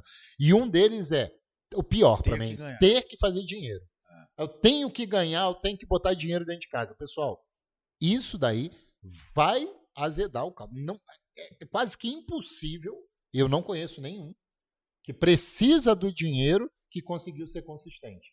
Quando você tem uma tranquilidade de cai uma outra fonte de É renda, ah, aquela cara, máxima, né, que Paco? A gente escuta muito de quem ganha quem não precisa, né? É louco isso, né, cara? O cara tá com, com a tranquilidade e você já tem uma grana ali, pô, conforto pra tua família, as contas estão pagas, tudo, e- todo esse peso é tirado do operador, cara, o cara sai ganhador ali porque ele não vai hesitar. Agora, eu queria transcorrer sobre um outro assunto, Paco, é o seguinte, existe um hábito aí muito tóxico, e eu observei isso em mim lá atrás e hoje eu consegui controlar muito. É, tem pessoas que normalmente, pô, você tá operando de três lotes ali, leve stop. Pá, pá, leva a paulada, tá errando. Meu, agora vou recuperar, vou com seis. É, por da onde surge, Paco? Fala pra mim, esse hábito de você, você já conviveu com isso, já passou por isso, ou conhece alunos que têm esse hábito? Pra, explica pra gente o quão destruidor é isso. O cara tá errando, ele tá sempre aumentando a mão. Ah, não, porque agora eu vou recuperar, é de 6, é de 12, e na hora que vê ele destrói a porra toda. Por que, que é difícil o cara errar e ele, ele quer, tem esse ímpeto de aumentar a mão e não diminuir, de, de ter o bom senso e falar, cara, se eu tô errando com a mão pequena, eu não tenho mérito pra aumentar lote. E a gente vê sempre o contrário acontecendo. Fala pra mim aí. Então, um, uma- um dos fatores é exatamente esse, de querer recuperar, tá? Mas aí eu vou, eu vou só dar uma posição minha, que- mas tem que ter gerenciamento de risco. E eu gosto de fazer isso. É o seguinte, se eu tenho o meu gerenciamento do risco ali, e eu tenho uma estratégia que ela tem um índice de acerto bom, então eu tenho uma estratégia minha que tem 70% de acerto, 80% de acerto. Eu faço a primeira, eu tomo loja, a segunda eu dobro a minha mão. Entendi. Se eu faço a segunda, eu tomo loja, a terceira eu dobro minha mão. Mas se eu tomo ter- três vezes seguidas, eu bati minha Mas meta o de teu loja. risco diário ele fica limitado. ele tá Limitado. no- Eu não vou até quebrar. Entendi. Mas a minha probabilidade Mas está a às meu vezes, favor. essa prática pro iniciante você não acha meio tóxica? Eu acho. Eu, mas Porque assim. você tá falando hoje o Paco que já passou anos operando. isso. Agora um Não, cara tá aí- chegando. E o Paco tá falando de um cara que entende de mercado e entendeu a regra do jogo. Agora eu tô Agora, dizendo, O, a pergunta sua ela tem a ver com o cara que tá chegando agora, né? cara? tá chegando agora. Mas ganha. assim, isso é um, um comportamento humano. Nós não fomos doutrinados a perder. Exatamente. Então, nós vamos fazer de tudo, independente se nós estamos fazendo o correto, para não falar eu perdi. Perfeito. E aí que tá a maluquice das pessoas. Eu já falei isso, outros exemplos, eu vou citar de novo. Pensem no caso do goleiro Bruno. O goleiro Bruno é um cara que ganha 300 mil reais mês.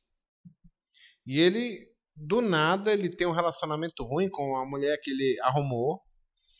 E ele tem amigos de infância que nasceram num mau ambiente. Aí ele chega pra esses amigos e fala: Cara, tô com um problema, a mulher tá grávida. Ele fala: Cara, não sei o que fazer.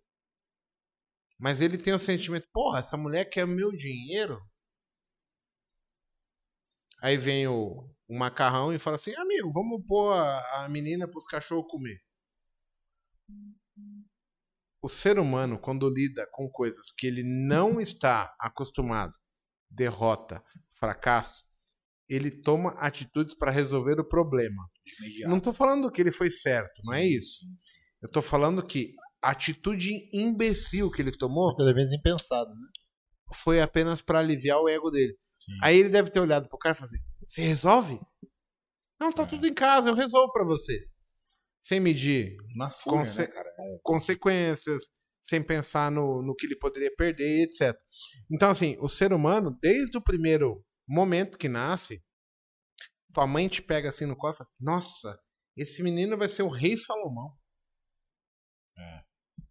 Ok, aí você começa a crescer. Com dois anos, você tá tomando safanão dos meninos da escola que falou que ia ser tudo seu amiguinho. Mas o nego já tá arrancando teu cabelo, enfiando o dedo no olho, caralho. Aí você vai pra escola, tem nego já te trollando com bullying na escola. Então, cada um reage de um jeito. Você vai pro emprego, o teu melhor amigo, você vai caralho, ele me passou pra trás para ele receber promoção. A gente não está acostumado a lidar com a derrota. Sim. A gente foi doutrinado desde o primórdio a A sempre lidar ganhar. com sucesso. Ah. Isso é foda. Por quê? Porque quando a gente lida com o desconhecido, nós não sabemos lidar com aquilo. E aí é a maior probabilidade de você fazer coisas absurdas, É, até, o- porque vai o- pôr ego na frente, um monte de coisa. o ser humano evoluiu se preservando, né, cara? Nosso cérebro não foi feito pra tomar risco, na verdade, né? A gente cresce vendo um, de um cérebro reptiliano que ele tem que. O ser humano, por tudo que ele fez aí na história da humanidade, o mínimo inteligente que você for, ele cresceu como? Se preservando, entendeu? Vamos tomar cuidado, vamos, ó, tem risco ali, a gente não vai tomar, entendeu? Então, assim, criando coisas. Você sabe não- que o, o ser humano, que na época dos dinossauros era corajoso, ele morreu. O tiranossauro comeu ele. o cara, o cara que, que, ficava caverna- dentro da caverna, Disse que era parecido com o Paca, assim, cara. que mas- pegava o bichinho pequeno, é o que sobreviveu. E tu É, sabe então. por que, que a gente repete sempre os mesmos erros, né? Porque o nosso cérebro é reptiliano. Essa daí. Essa daí o pessoal vai, vai gostar por causa das piadas. Não, Não pode vai, deixar. não vai. Não pode deixar. ruim. Não, o pessoal vai botar riso aqui. Não Não, é, vai. não é Se possível. botar Dá coração. Se botar riso, eu coração. vou- Eu vou falar pra você. Eu prefiro perder cabelo do que perder o saco de piada. Porque essa aqui é do Paco Muro. A decisão deles é simples. Ou eu bloqueio você, ou eu bloqueio ele. Mas, não, o pessoal vai ter que rir aí, não é possível. Senão eu não conto mais piada na sala. Já tô avisando logo. Mas, mas é, O Paco é zica. é, é verdade mesmo, porque, porque o, O nosso cérebro é o nosso reptiliano. o nosso Já teve dois kkk. É por isso que a gente repete mesmo os erros. Carlos Alberto de Nóbrega, eu intimo você a fazer um teste com esse cara aqui, ó. Tá na profissão errada. Mas, mas o, o nosso cérebro tem muito disso, né? O cérebro, ele tenta fazer o máximo que a gente faça esforço. Então, o do mago é reptiliano pra caralho, não é pra ir na academia, velho. Tipo assim, não, velho, não vai. Tipo, É, não vai é, gastar energia com isso. Não E vai, isso a gente tem mesmo. O Sim, fala, sim. "É, você tem certeza que quer sair da sua cama quentinha? Aí Cara, você tá maluco? Eu falei pra minha mulher, vou treinar boxe segunda, quarta e sexta, acordar 5 e meia, 6 horas estou na academia. Pergunta se eu fui um dia. Até agora eu estou me sentindo um lixo por não ter conseguido efetuar essa porcaria que eu me propus a fazer e tô acordando às 8, 9 horas. Então, e aí É foda. foi onde eu botei o objetivo. Que o Mago Eu vejo o lado bom, mano. Você é trader, mano. Ah, tudo bem, mas, cara, é foda, cara. Como que, como que faz as coisas? Você tem que ter objetivos. Ou você vai, que é, é a frase, cara, perfeita. Ou você vai no amor ou na dor. Você tem que criar objetivos para você fazer aquilo que tem que fazer. Então, eu tô indo, voltei a malhar, depois lá do negócio do cabelo, que eu não podia mais Sim, malhar, voltei sim. a malhar. E aí eu vou todo dia. Pô, eu quero acordar Vai virar 5 e hábito, meia da manhã. Quero, velho. Mas eu, quando eu acordo, eu lembro de uma coisa. É, em, em 2017, quando eu botei a prótese no quadril, né? Eu tava lá com 100 quilos, 6%, 6% de gordura no corpo. É engraçado, você tá com 100 quilos e com a próstata E com a- corpo. com a prótese, mas, mas então, mas o que, que aconteceu? Eu engordei, eu fiquei um ano de recuperação, deu merda na fisioterapia, eu fiquei um ano. Eu não podia mais voltar a malhar naquela época. Eu engordei pra caceta, fui pra 120 e poucos quilos, Puta que 106 quilos, com mais de 20 e poucos por cento de gordura. Resumindo, pré-diabético e hipertensão. Eu tive, um- tinha um negócio que eu não sabia o que era. Eu tava dormindo, minha cabeça parecia que explodia. Era eu conseguia testa. dormir. A testa, Caralho. quando fica o Não, mas travesseiro imagina. passando assim, Imagina. acha que a E testa. a, a testa, a testa pulsando. Eu falei, não, tem alguma coisa de errado. e o médico virou pra mim, a minha filha era recém-nascida. Isso eu fui me cuidar só em 2019, 2018 para 2019. O médico chegou pra mim e falou assim: Cara, você. E eu não nem esperava, você gostaria de ver sua filha se formando? Eu falei, pô, mas claro. Ele falou: se você continuar assim, você não vai durar. Caraca. Então, todo dia, quando eu acordo, eu lembro disso. Tipo, ah, não quero, 5 e meia da manhã, não quero acordar. E só vem aquilo lá. Quer ver sua filha se formar? velho? Vai pra porra da academia. Vai cuidar da tua saúde. Que bom que você mudou, né? Eu lembro do Paco falando pro Ivan aquela vez lá na sua casa. Não, porque é muito cedo. Vai quem quer. Eu Acho que deu um, um estalo nele. Agora o bicho tá até treinando 5 Não, e meia da manhã. O pessoal assiste o podcast lembra das conversas É. que a gente. Eu malhava, eu malhava cedo. É tipo, a, a piscina, lá, banho gelado é todo dia. velho. Mentiroso. Não Ah, tem pá. desculpa. Já tá contratando aquecimento solar. Para com isso. Nada, no geladão mesmo. Mas, mas são coisas que você vai criando objetivos para chegar. Então, Cara, mas veja como isso é transferível pra gente como algo que é desconfortável e você cria uma disciplina. Então, dentro do teu cérebro, at- até porque, Mago, você é um cara que pra operar você é super disciplinado, você obedece regras e tal. Na vida real, pra Eu um treinar, lixo. pra, pra fazer as coisas, você é uma porcaria. Só que no, no trade, você se educou, cara, e foi fácil. Não foi. Foi super Então, desconfortável. foi entendeu? porque, sei lá, o que aconteceu, não sei te dizer. Eu, eu criei, assim, o meu ambiente é ali. Eu me sinto muito bem ali. Aí quando eu vou Se eu não treinar, fizer tipo, direito- de manhã, que nem. Agora eu tô indo. Mas, tipo, com muita dificuldade, muitos. É, porra, não vai. Ah, tá doendo. Não, hoje não precisa ir. O cérebro fica assim pra mim. Mas você acha que no- igual o trade, uma hora o treino pra você não vai se tornar. Cara, você tá legal ir aqui? eu não só. consigo ver da mesma maneira, é engraçado. Porque eu eu ainda vou meio que assim. Tipo. É que tá muito pouco tempo, né? Não, não é por isso. É porque eu tô indo meio que forçado. Não é um negócio Entendi. que é do tesão de fazer, entendeu? Você não é uma atividade esportiva, na verdade, que você sente prazer, cara. Isso é Não, eu- mas isso- isso é da minha é vida. Eu nunca tive um- uma atividade nenhuma esportiva que você esportiva gosta. que eu falei assim, cara, eu gosto, gosto mas de- eu gosto de tomar cerveja. Isso não é esporte. mano. Mas zero esporte, pedalar, surfar, nunca, nunca tive. nunca teve. Nenhum exercício. Eu, eu já fiz muita coisa. Eu já fiz judô, kung fu, já fiz karatê, já fiz jiu-jitsu, já fiz é, natação. Mas nada. Jogou bola, basquete. bola, vôlei. basquete, vôlei. Mas Tanto assim, esporte cara, coletivo quanto individual. Zero. vontade. nada nunca chamou minha atenção. Sempre tem um momento que eu falo assim, caralho, eu vou abrir mão dessa porra. E eu abro mão fácil. Entendi. É muito louco isso. Tipo, no quartel, tipo, quando você chega. Como você você fazia no TAF lá? Porque você- é foda, né? Não, então, eu fui porque eu tava pressionado pelo meu pai, eu falei, preciso passar nessa porra. E tinha o QI, né? O que Aham. indicou. Mas assim, cara, eu não fui o melhor da minha turma, nem fudendo. Não é meu isso. Só que, Louco, por né? exemplo, hoje eu tô sentindo o peso que a decisão de não fazer acarreta. Com 41 anos, a saúde tá cobrando. Exato. Então, assim, eu- hoje eu tô indo não porque eu quero, mas porque eu tô sendo obrigado porque eu entendi. Ou eu vou ou eu morro, entendeu? Será que no trade você não teve esse sentimento de sofrimento também? Ou eu Eu faço, eu, tive, quebro? mas pensa só. é, Eu acho que o meu motivacional é outro gatilho, é isso que eu quero dizer. Entendi. Tem gente que vai pelo prazer. Eu sempre vou diferente. Na tipo, dor. Cara, eu vou na dor. Esse. Talvez na seja dor. na dor. Então, Porque é o quando seu- eu falei, o seu estímulo é é- amor é dor. É. Não tem O seu estímulo é daquele que eu disse pra você. Quando você tava parecendo um rocambole lá com 120 quilos, pesado, gordo, qual foi o seu gatilho pra você emagrecer? Entendeu? Foi o cara te zoar. Falou, meu, você, você, não, você não entra nessa jaqueta, você tá chegando aqui da academia, roupa de tatel. Meu, você ficou com ódio daquilo. O pessoal Então, não assim- entende, mas assim, ó, eu fui pra Rico, né, que era uma corretora é, grande, que foi vendida, tal, por milhões e tal. Cara, eu, eu era gordão, aí primeiro eu comecei a emagrecer, aí eu tinha, isso é 2014, eu tinha 117 quilos. Aí eu falei, eu vou emagrecer. Aí eu fui emagrecer até 72. Só que, porra, eu não perdi o hábito de usar roupas da loja Renner. Sim. Qual que era a roupa que eu usava? Eu ia lá e pegava aquela camiseta do Tectel que tinha, R$19,90. Uhum. Era meu habitat aquilo. A bermuda, aquela mesma, simplesinha, tá tudo certo. Eu não, não curtia marca, não curtia nada.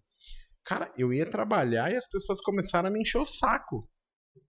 Muito louco. Tipo, pô, você veio treinar na academia de novo. Aí eu comecei, caralho, mano, os caras não tiram o olho de mim, mano. Mas porque aí você não tinha compreensão. Não, então, tem- primeiro eu era gordo. Sim. Depois era porque eu me vestia igual um mendigo. Eu falei, que merda, mano. os- O povo fica Ou me seja, enchendo o saco. Mas aí você passou um negócio dos caras quererem te botar no molde corporativista ali. Não, então, aí nesse dia eu me emputeci, fui no outlet e comprei 30 mil de roupa. Ah. Aí, Aí, hoje, quando eu saí da XP em 2020, fevereiro de 2020, a primeira coisa que eu fiz, eu cheguei em casa, sabia que tava fora, falei, nunca mais trabalho nesse sistema. Catei minhas roupas social, coloquei na churrasqueira e taquei fogo.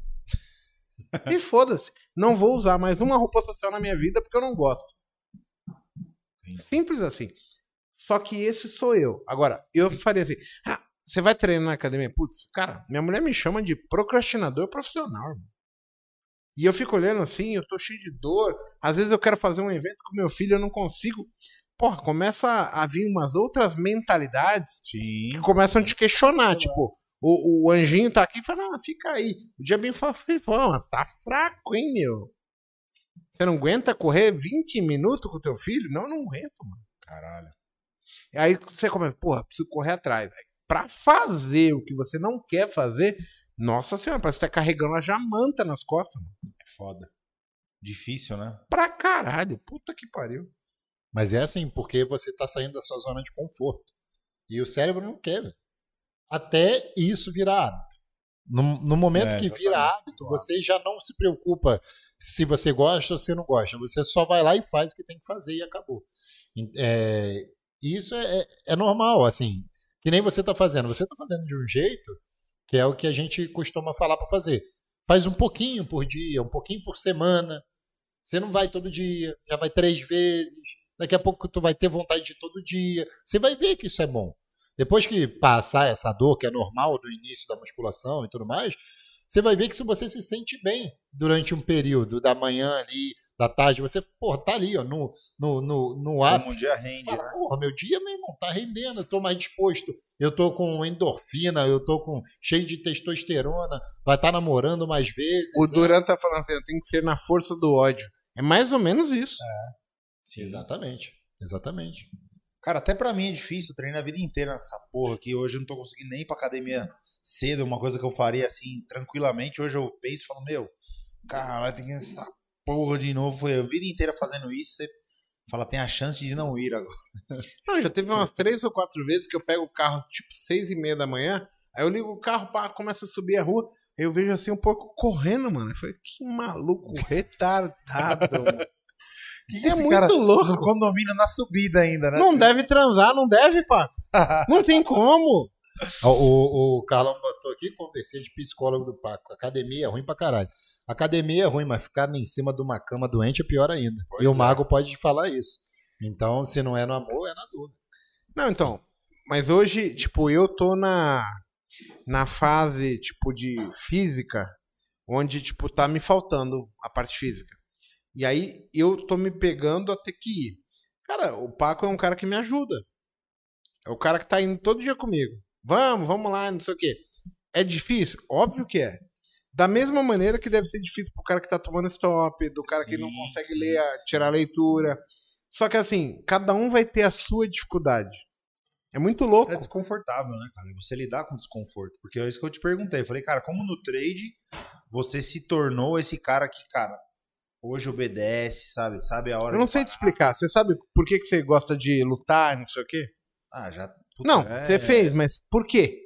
Cara, acho que um dos maiores gatilhos meus foi a questão da escola, do- na força do ódio mesmo. né? Os caras me zoavam muito, me batiam, e aí eu falei, meu. eu Não, mas e o gosto? Não, aí não tem a ver. E eu fui zoado É na minha uma- escola e não uma- criei isso. Uma autoconfiança minha. Talvez pelo meu perfil, cara, mas o meu maior gatilho foi esse. O cara perguntou, primeiro dia que eu fui pro Taekwondo, por que, que você está aqui, né? Todo mundo tinha que Porque eu quero matar o filho da Todo mundo, não, arte marcial, não sei o quê. Aí eu cheguei assim, porque eu quero bater nos caras na escola. Era esse meu objetivo principal, entendeu? Ali naquela mente eu tinha uma motivação de me A vingar. tua motivação era essa. Era, era- sempre foi, entendeu? E depois eu entendi que não era sobre isso, pô, me tornava um cara mais confiante. Eu não precisava mais estar ali batendo nos outros pra provar alguma coisa. Cara, eu tô na minha, e se levar uma, você me defender. Se não, se não levar, também não precisa me mostrar. Então, assim, demorou até eu perceber isso, entendeu? Como fez bem pra mim essa confiança. É muito da- louco isso, porque eu olho assim, às vezes eu vejo os caras discutindo caralho, gente, não era melhor tomar uma cerveja, bater um papo? Os caras estão querendo mostrar quem que tem um pipi maior, Mas, mano. mas você acaba. Quando você tem um benefício em cima daquilo que você está fazendo e não gosta, você cria gosto por aquilo. Então, por exemplo, o porco lá na escola apanhava. E ele começou a fazer uma coisa que ele não queria, por exemplo.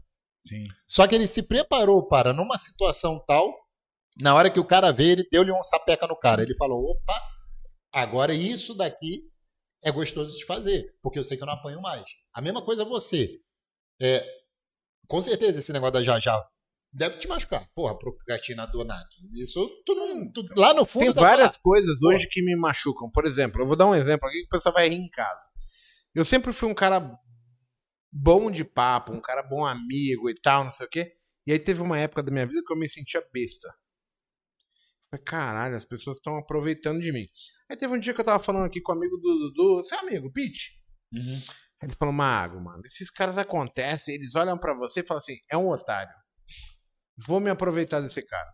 Eu falei, então, Pete, não sei o que, porra. Difícil, mano, porque, porra, eu quero ser um boa praça, quero. Ele Sim. falou, não, nesse caso você tem que dar de mais louco que o cara. É. Eu falei, tá, e o que, que o mais louco faz? Não, você dá uma no meio do cara que ele vai falar assim, ele perde o negócio. Eu falei, não, brincadeira isso, não, não tem como dar certo. Cara, passou uma semana, eu fui pro Itaim com o Kim.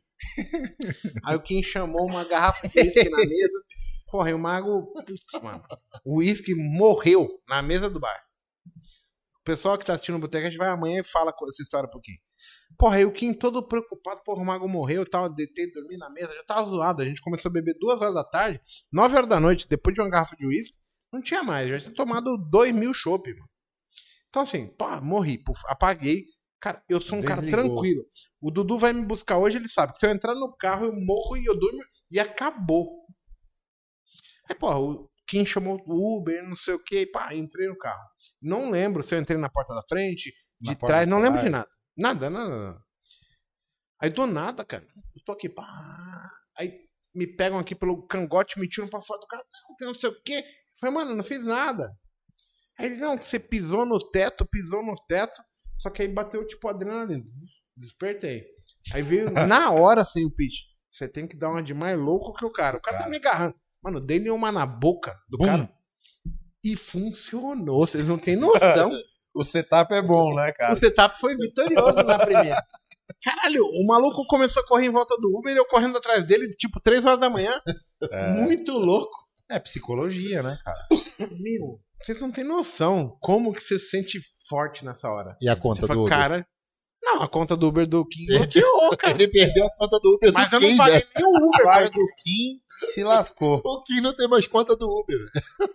mas é, mas é- então, isso daí, pensa assim, é, eu me imagino muito nisso. Imagina daqui a pouco, mais alguns anos, né? A gente vai chegar a idade pra todo mundo. Não, já chegou pra tu você. não consegue abaixar pra brincar com seu filho, não consegue dar um pique pra brincar. Cara, isso me deixa nervoso, né? Ah, vamos brincar, filho. Ah, papai não quer. Vamos sentar aqui. Porra, eu quero estar.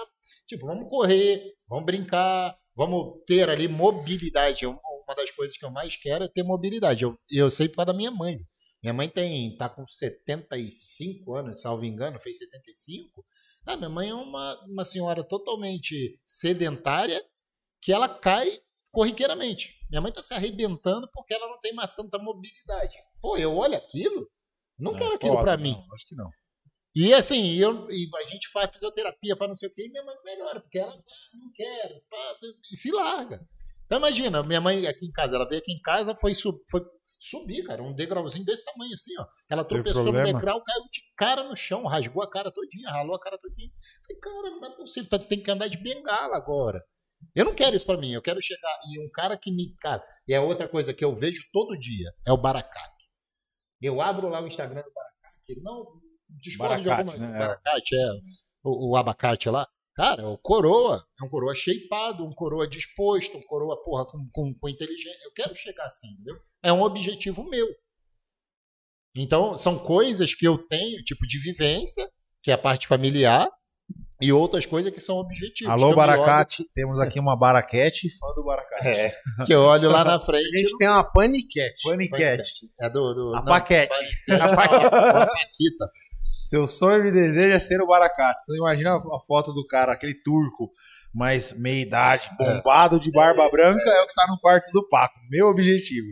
É que é complicado, porque assim, a gente tá falando aqui, entrou no modo mais light da coisa, e a gente tá falando de querer, né? É, querer não é poder. E, e talvez a forma como a gente quer fazer as coisas, por exemplo, eu sendo procrastinador profissional, talvez eu queira dar um jeitinho de otimizar é, como eu tenho que ir pra academia. O Sim. camarada que tá nos assistindo, ele talvez ele tá tentando dar um jeitinho de como ele faz pra ganhar dinheiro no trade. Cara, e as regras são muito simples. Você tem que ir lá, é treino, é respiração e descanso, não é isso? Mas É, o não é essas três? fácil, né, cara? É Não, então, mas não é essa a regra da academia? Que são três pilares lá que falaram? Mas na hora que tu tá malhando, né? Ali- treino, alimentação Ah. e descanso. Sim, isso. Cara, mas assim, cara, é uma coisa tão idiota. Mas, cara, vai lá todo dia pra você ver como que é desgastante pro cara que não tem esse hábito. Treina lá se você não tem esse hábito, pra você ver as dores que você fica. E aí, tipo, é muito mais fácil falar, cara, não vou, mano. Não vou. Então, assim, pra mim, tá sendo o karma isso. E aí você vai falar assim, o que, que é mais importante, a minha vida ou o dinheiro? Por que, que eu, no trade, eu vou bem e eu consigo ser disciplinado? E por que quando eu tô falando da minha vida, do meu futuro, de como você, eu não estou sendo? Ol- Olha como não faz sentido as coisas. Muito louco. Olha como, tipo, o valor que eu tô dando pro trade, que é dinheiro, que se eu juntasse latinha, bastante latinha, eu vou ganhar dinheiro. Mas a minha vida é uma só, não tem como trocar. Só que devido à rotina que eu vivo, devido à estrutura que eu contextualizei ao longo de 41 anos, cara, pra mim é um karma, cara. Parece que eu tô carregando a cruz de Jesus Cristo 28 vezes com 30 vezes o peso. Você acha que ajuda o operador ele ter um algo motivador, seja por raiva, Acredito por amor? que sim, muito. Se você não tiver um foco, um objetivo principal, é muito difícil, porque você Muito leva na difícil. brincadeira. O porquê ah, não, eu posso protelar. Não, É, esse loss não isso foi tão grave. Não, porra. Cara, você. Eu vi um vídeo outro dia que o cara pega um óculos assim e faz assim: tenta soltar esse óculos. O cara faz assim, paf. Não, não, faz de novo. Tenta Ninguém soltar. nada. Não, você tá errando, mano. Não é pra tentar. Ou você solta ou não solta. Ou você É faz o aí. trade ou não Ou não faz. faz, né? Perfeito, perfeito. Você não tá tentando. Esse vídeo é fantástico, eu já vi. Mas Ninguém é foda. tenta nada. Ninguém tenta nada. Ou você, Ou você faz ou não você faz. O tentar é uma palavra que não existe, que É, você tá é. arrumando como desculpa por algo que você não é capaz de Perfeito. fazer. Perfeito, perfeito. Mas agora é o seguinte. Ficou bom, alô. A gente vai fazer o sorteio hoje? Vai desde que o pessoal traga os sorteados pra gente, hein? Traga o quê? Os sorteados. Ah, tá. Hoje vai ter sorteio, então, pessoal. Desde que a gente saiba quem foi sorteado. O, a nossa equipe tá ali pegando o- os nomes. Não fala isso, que a nossa equipe tá conversando. Gente. É, para saber Nossa quem, quais tá- foram nem os tá aqui, sorteados. Vamos ver aí, vai ter três, né? Três que. Um, dois, três, quatro vezes quatro, 16 sorteados. 16? É, pô. Urra, Ó, quatro isso da aqui tá Magoleb, uma mãe, rapaz. quatro da Ativa, quatro do Charlão, quatro do Herman, quatro da Sociedade. Mano, 20. 20 pessoas. Ah, mas daqui pra, pra Magolab, Só quatro. só quatro. E aí os outros sorteios a gente vai fazer hoje também? Só pra avisar O já pro pessoal vai pessoal. escolher no chat lá, é... vão colocar no aplicativo lá, o aplicativo sorteio, porque Então. não tinha uma regra, é só quem comentou mesmo, né? Então vamos pegar lá quem comentou, comentou com a hashtag sortinha, ju- certinha, Juntos juntos, novamente. novamente. Vai vai estar participando aí pra ganhar, hein? Olha que tem é coisa pra ganhar, velho. Falar nisso, gente, vocês são uns filhos da puta, né, porra? Ninguém vem aqui na sexta-feira pra tomar uma com a gente? Tava vazio aí, né, cara? Essa sexta. Só a molecada e mais. não, molecada tava que não tô, não, tava até cheio. Mas de nego que toma refrigerante. Porra. Cadê o Tetinha? Tetinha, um abraço. Ô, Tetinha. Alexandre, mandou. Tacaraca, tacaraca, tacaraca. Boa. Caralho, não fica mandando Caralho, aqui o cara mandou Galera, vamos lá. reais pra Juntos novamente. E São o oito- bom que não importa se é dois, se é 50, fica tudo pra mim, mano. Porra, cara, cai tudo na conta do Mago. O Mago tá rico só com esse negócio do YouTube aqui. Vamos Cara, lá, superchat, galera. Ô, ô Mago, que, assim, você passou por esse, por esse problema, né, lá no teu início, que a operação lá do posto de Tupi, e voltou e você teve dificuldade de voltar, né? Você foi perdoado até que você retomou as operações. No seu psicológico, você já sabia é, duas coisas. Uma, que você não queria mais saber daquilo. A outra é que, que aquilo você conseguiria fazer dinheiro. Que você viu. Do mesmo jeito que perdeu, sabia que dava é pra ganhar. você falar isso. Essa convicção que eu sabia que iria dar dinheiro, ela não vem depois que eu recuperei. Eu tinha essa ideia no início e eu perdi essa convicção. Tanto é que eu quis desistir do mercado. Foi muito duro pra mim. E aí eu fiz apostando pouco porque eu não tinha meio que alternativa. E aí eu fui ficando, ficando, ficando.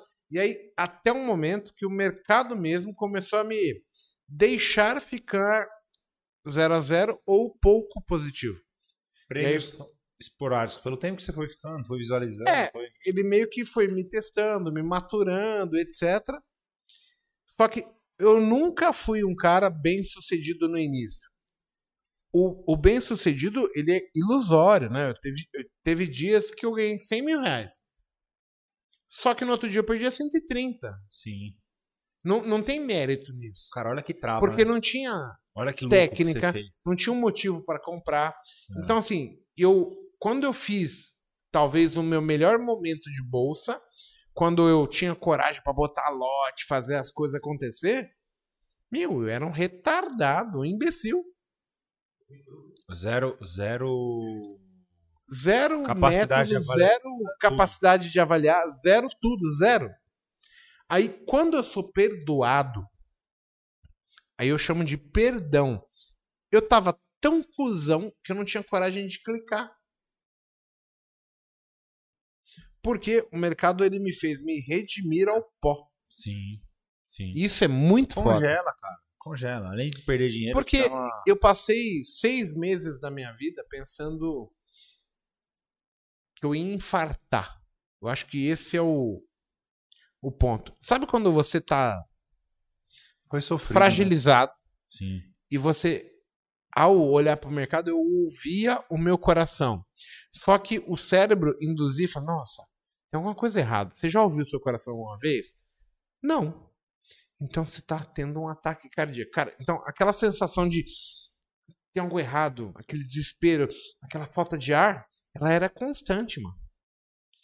E eu falei, assim, caralho, que situação ruim. Aí eu me pegava suando frio, porque eu, além de ter feito merda, eu achava que eu ia morrer. Então, assim, cara, eu fui tornando o buraco muito, muito, muito mais foda. espiral negativa profunda. Mas muito né? profunda. Então, assim, aí eu recupero, tanto é que eu fiquei bundão. Eu nunca mais coloquei Cara, lotes em opções, por Sim, exemplo. sim. Até no, no, no- no índice mesmo, né? Você disse que você tentou destravar. Tá com sem, sem áudio? Não. Você acha que isso te impactou é, lá atrás, esse- essa cicatriz aí tua? Foi esse bloqueio de você não conseguir hoje no intraday você falar, você afirma, né? Até acho muito honesto isso. Quando você fala, pô, eu não posso operar de 500 contratos aqui, de mil, igual alguns alunos meus realizam. Acho que falta mais quatro. São cinco. Foi? Cinco vezes quatro. São 20 pessoas no total. Herman, Sociedade dos Traders. É. Hum, É, mas assim, a gente separa os 20. Aí desses 20 a gente sorteia quem vai ser o do curso da, da ativa, não sei o que, que é bem mais simples. Vamos lá, pessoal. Então, tenta entender. O mago foi ao fundo do poço e perdeu a coragem. Talvez por ter enfrentado os demônios do inferno, eu fiquei humilde o suficiente para entender, cara, eu não ponho mais um real na bolsa. De risco que vai te, te colocar em. É, quando eu falo não ponho mais um real, é modo de dizer. Sim. Porque sim. mesmo assim eu arriscava 50 reais, etc. Eu tinha coragem porque eu sabia, pô, isso aqui dá certo. E eu sabia meio que, se não, pô, se eu não pôr nada, não tem jeito, né? Eu vou entrar com 500 ações, 10 centavos, 50 prata no mínimo é o que eu vou arriscar. Você acha que isso lá atrás te fez essa cicatriz, digamos assim, emocional? Porque eu vejo que você comenta com a gente aqui, né? Muitas vezes, porra, toda vez que eu tentei fazer aquela boleta de 100 mil, aumentar a lote, tacar a coisa a favor, eu não conseguia. E hoje, quando eu aumento muito a mão, isso me gera um, um certo tipo de bloqueio. Não, tenho certeza que eu tenho vários bloqueios. Por exemplo, o mago hoje, Porque não é técnico, cara. Eu posso te, te ele dizer gosta muito porque- de vender. Aí quando vem a compra, cara, teoricamente é só o oposto. É. Era só agir, criar uma regrinha, mas eu não me sinto confortável. Aí pensa, quando é que o mago que- quebrou? Justamente no mercado autista. Tá. Bull market já te dá, já te dá É. um- um- uma, uma E- lembrança. Ficou, ficou profundo nessa memória, né? Depois que eu passei da fase, eu enfrentei outro dragão, né? Outra cabeça da Hidra. Que foi quando você ganha 300 reais por dia, ok. Aí no outro dia você fala, não, mas 300 é pouco. Aí você vai para 800. Aí você fica um tempo ali. De repente você faz 1, 2, 3, 4 mil, 11 mil no dia, 7 mil no dia. Você fala, cara, que foda, eu sou Deus. Ó, sou foda. Aí você olha assim, não, peraí, eu não quero mais 11, não quero mais 7, Quero 50. quero 100. Caralho. E aí eu morri no meu ego de novo. Duas vezes eu fui às profundezas. Porque nunca estava bom. Eu não tinha métrica, não tinha nada. Então, quando eu entendo isso, eu comecei a perceber que assim, a gente tinha limites e tem muito a ver com não aceitar perder, tem muito a ver com a importância que o dinheiro tem para o nosso dia a dia, nossa vida pessoal. Tudo se faz com dinheiro. Então, eu entendo por que, que a gente vai comprar um treinamento e falar, nossa, é caro pra caralho essa porra. Nossa, que restaurante caro. Nossa, esse aqui é baratinho. Porque vai da relevância que eu dou pro dinheiro.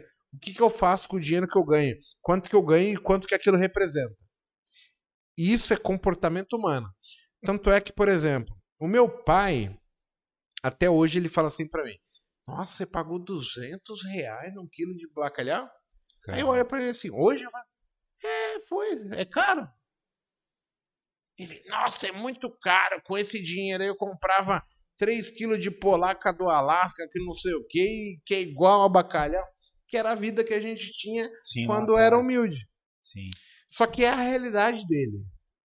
É muito louco isso. A psicologia financeira não mudou, né, cara? Não. Ele tá, ele tá carregando lá de trás. O meu pai é o cara que ele vai em quatro mercados para pegar os descontos, por exemplo, de cada mercado, mas ele não calcula, por exemplo, a gasolina que ele gastou, o tempo que ele perdeu. Hoje, por exemplo, se eu ficar uma hora é, parado à toa, eu consigo pontuar quanto vale a minha hora e falo, caralho, perdi dinheiro. Então tem coisas que eu pontuo o seguinte: eu sei fazer? Sim. Eu posso fazer? Sim. Mas, porra, se eu não fizer e fazer o que eu faço, quem ganha mais? Não, se você fizer o que você faz, você ganha mais. Então, teoricamente, é melhor eu pagar uma pessoa. Isso só veio depois que eu atingi um nível de discernimento sobre vida diferente. E não tem a ver com inteligência isso. Tem a ver com vivência. Perfeito. Aí você começa a dar valor para onde você vai. Você quer estar com seu filho ou quer estar limpando, lavando a louça? É uma coisa. Aí você vai falar, por que, que eu quero estar com meu filho? Porque se eu trabalhar uma hora para lavar louça e uma hora no meu trabalho, eu ganho 500 reais no meu, no meu trabalho e, de repente, a pessoa que vai estar trabalhando 8 horas para mim ganha 200 reais o dia. Então, assim, são coisas métricas que elas são complexas porque elas dependem de você ter uma vivência que sugerem que você pode mais que aquilo que você está fazendo ou quer fazer já não tem o mesmo peso em termos de relevância. Você pode escolher fazer coisas mais rentáveis, mais benéficas do que outras. E aí que gera a possibilidade de eu contratar a, a pessoas para fazer as coisas que eu acho menos, porque aí eu começo a comprar meu tempo. Ao invés de eu estar indo no mercado, ao invés de eu estar indo lavar a louça, ajudar minha esposa a arrumar a cama, é muito mais barato, muito mais Sim. sensato contratar uma empregada doméstica, uma diarista, Não, e ela faz tem isso. valor hoje, né? Seu tempo tem é, valor. então, mas isso só vem se você tem essa expectativa. Sim. Se você não testar, você acha, não, pá, isso é balela. Não, é. Mas hoje você já entendeu. O que eu tô dizendo assim, voltando lá para aquele assunto do, do, da trava, né? Que você foi muito honesto de compartilhar. Tá, eu vou te dar minha opinião sobre você especificamente, sobre a história que você contou. Cara, para mim hoje, não é a questão de, ai, eu não consigo ir pesado nem nada. Eu sei que você tem o fator é, psicologia financeira, eu até digo essa tese. Por onde o Igor veio, ele não era um cara que veio de família rica, ele veio de, um, de, um, de uma realidade ali bem humilde. O que ele conquistou foi fora da curva, perto da onde ele veio. Então, assim, você tomar certo tipo de risco para você poder voltar lá para trás, o teu cérebro vai travar. Mas eu te falo assim, cara, com toda a honestidade do mundo. Se você conseguir corrigir isso, essa sua trava, não é 100 mil no dia, não. É um milhão. Eu acho que realmente é, a gente sabe que é possível. E você é aquela coisa, o quanto o Igor quer. Você falou para mim, ah, mas eu já me ferrei várias vezes tentando bater aquela de 100. Mas pensa, aquele, aquele trauma, aquela cicatriz estava lá te impedindo. Então, se existe alguém que ah, estuda PNL, terapia da linha do tempo, vamos fazer uma regressão, voltar lá atrás, trocar alguns pauzinhos e mostrar que aquela experiência, em vez de negativa, ela foi positiva e isso afetar a sua realidade atual, cara, eu falo com toda a, a, a propriedade. Não é 100 mil, não. É aquele dia de super trend que eu já vi você operando. Eu falo, cara, aqui é o dia do, do, do cara fazer um milhão. Entendeu? É plena capacidade técnica, eu te afirmo isso com todas as palavras. E já ouvi de caras que vieram aqui, que eu fiz terapia, e falou, cara, o negócio do Igor não romper isso aqui é puro mindset, não é técnico. É só dentro não, da cabeça dele, entendeu? Eu entendo isso, mas eu queria que você entendesse assim. Agora óbvio, você, você, não, você quer fazer, não óbvio quer? Não, que, não, não é questão mas de eu querer. Tô te dizendo. É, isso é um... eu tenho para mim que eu vou conseguir. Só que dentro de regras que eu estabeleci para eu não Exato. perder o controle novamente. Exato. Se conhecendo, você colocou essas regras. É porque eu perdi o controle sim, em alguns sim. momentos da minha vida. E isso talvez as pessoas não pontuem. Porque assim, quando elas olham o Mago, o Igor, elas têm referência do cara sucesso. E aí, nossa, esse cara venceu. Não, cara, eu lido com meus fantasmas até hoje. Sim, e eu tenho que controlá-los. Escolhas erradas. É, é... Eu controlo eles para que eles não me atormentem mais. Talvez, se eu soltar o bichinho da caixinha, não faça mais cócega. Mas eu ainda não criei a coragem de. Deixa aí.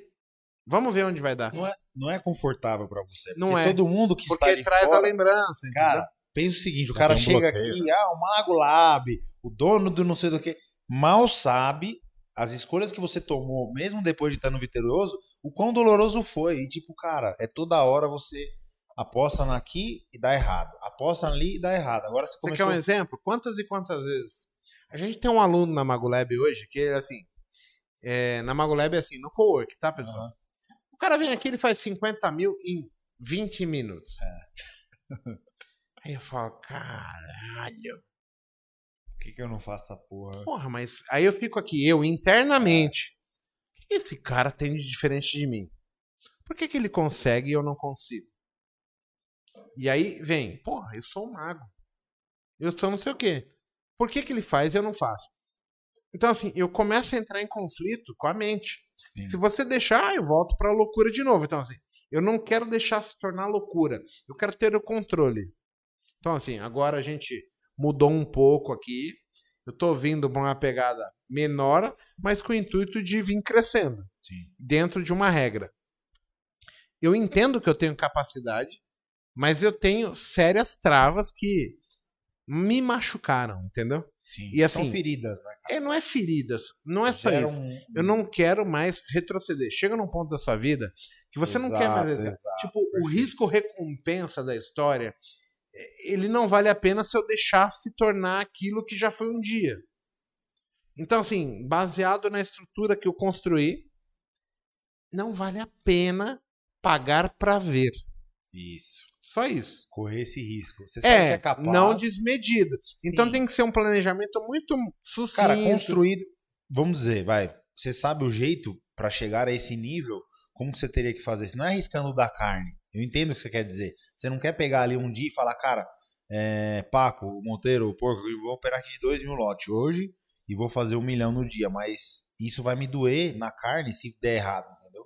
Tipo, vou devolver grande parte do que eu conquistei. O Jefferson pergunta o seguinte, ô, ô porco. Algum de vocês fazem terapia? Você faz, porco? Eu fiz já, seis meses. E você, Paco, já fez? Não. Cara, eu faço. Mas eu vou te explicar assim. Eu faço aqui no Cowork.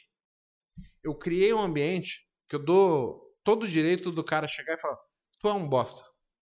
Você errou aqui, aqui, aqui, aqui. Cara, a terapia tá a entender no que esse colega, que eu pontuei como amigo, por que, que ele tá me criticando? Por que, que ele tá falando que tá errado? Sim. se a ideia dá totalmente o oposto. Então a minha terapia hoje, eu já fiz terapia convencional, Uhum. só que eu me senti um retardado lá.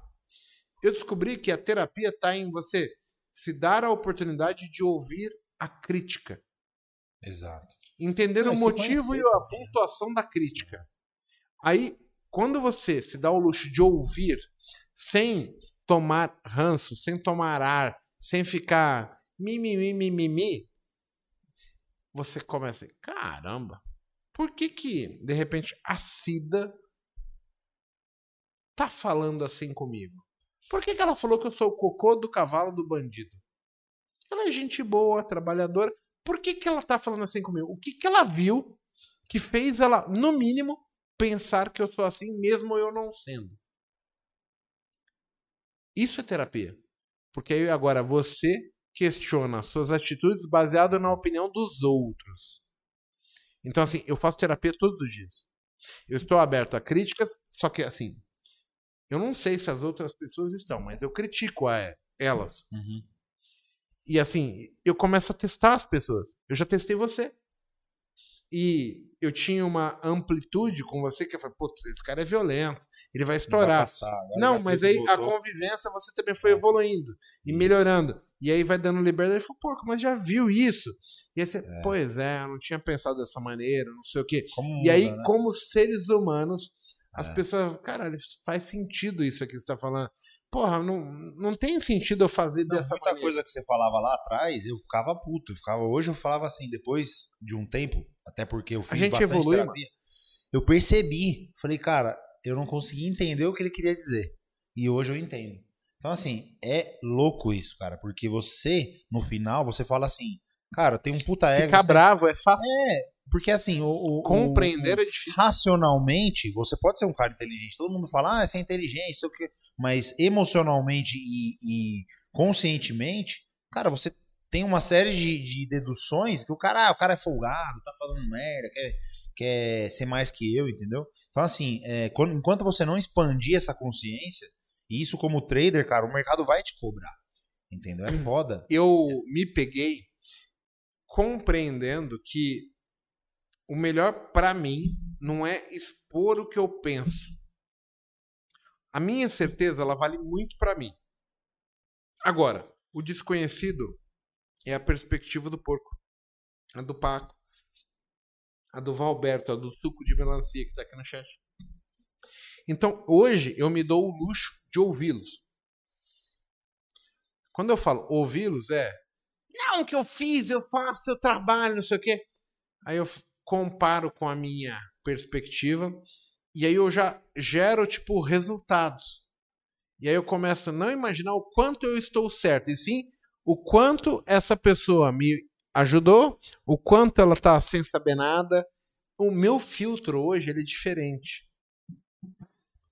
Se eu quiser que você faça ou haja da mesma maneira que eu faria, eu só consigo fazer decepção para mim. Porque nós somos seres humanos, indivíduos que pensam e têm condições diferentes. Não existe a hipótese de eu te agradar. Eu vou agir diferente do que você tem como padrão. E eu olho os alunos e falo assim, putz, tá bom. Esse cabeçudo aí, ele tá alucinado. Ok. Minha perspectiva. Eu tento mostrar para ele um caminho diferente. Não tentar impor a minha vontade. Eu descobri que se eu impor a minha vontade, o cara não está aberto. Eu vou dar um exemplo pro pessoal e vou falar aqui. Eu vou dar um exemplo de curso de psicologia. Só para entender. A gente tá falando com uma psicóloga aqui. Mas a gente já falou com várias psicólogas. Aí quando a psicóloga vai falar com o aluno, com o cliente, com, com o investidor, a pessoa fala: "Você fez isso". Cara, ninguém quer ser taxado como o cocô do cavalo do bandido. O que, que eu estou fazendo? Eu estou vendo a mudança que houve para mim. Por exemplo, eu cito bastante um negócio chamado síndrome de Dunning-Kruger. Uhum. Que ele né? estudou, ele estudou né? e ele pontuou, ele estudou sobre, tipo assim, pessoas com pouca experiência, elas são arrogantes demais mediante a experiência que elas têm. E conforme elas ganham experiência, a experiência sobe e a arrogância vai diminuindo. Chegando a um ponto que ele tem mais experiência do que realmente ele acha que ele tem. E aí se torna humilde. Olha sim, que louco isso. Sim. Só que o detalhe não está em você falar assim pro cara. Você é arrogante hoje. Porque quando você fala isso, você ativa na pessoa uma série de defesas do ser humano. Automático. Quem né? que é esse filho da puta para falar que eu sou arrogante? Eu não sou assim. Porque a pessoa não se acha assim.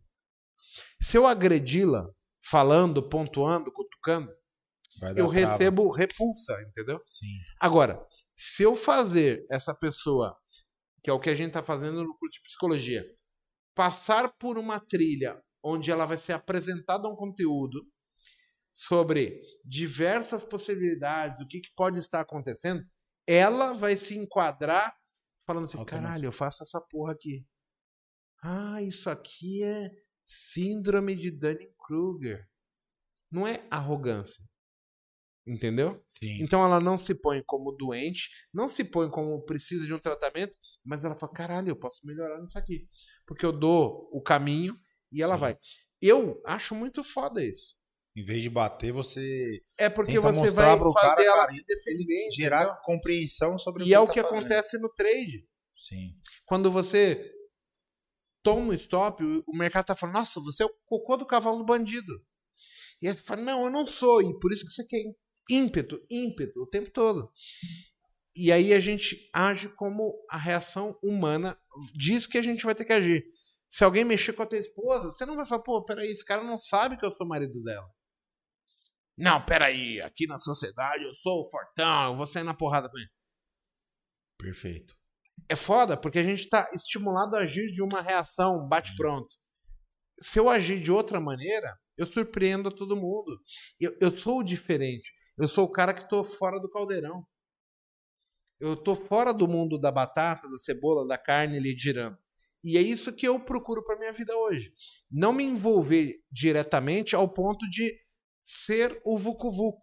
Eu quero estar tá observando sempre de fora. Então, para mim, o que você passa é mais importante, o que o Paco passa, porque eu estou aprendendo com vocês sem ter que quebrar a cara. Entendi. E a gente tem essa terapia todo dia aqui no corpo, né? Além de tudo, pô, as histórias que a gente vê do, dos alunos, o que, que eles passaram aqui, isso serve de lição pra gente. A gente, assim, tem cada história que chega aqui que tu fala, nossa senhora, cara, como que, que essa pessoa conseguiu superar isso? Como que essa pessoa é, tá aqui ainda sendo perseverante, persistente?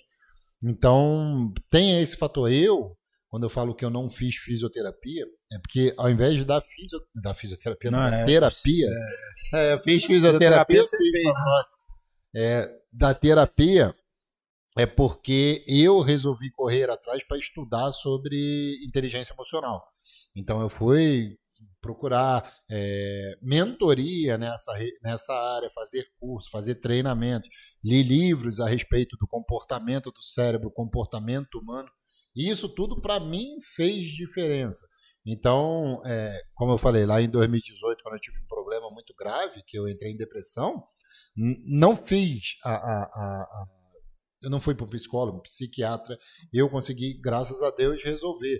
Que é com, com a minha fé e entendendo depois que até então eu não entendia a fundo a parte do cérebro, mas entender um pouco da parte do cérebro. Eu quis estudar porque eu não queria mais passar por aquela situação e eu queria entender o porquê eu passei. Ficou daquele jeito, né? Óbvio. impressão. Porque eu não queria mais que aquilo acontecesse. É uma sensação que tão horrorosa que você não quer passar. é horrível, tá nem, nem, nem de brincadeira. Você não deseja isso pro pior inimigo.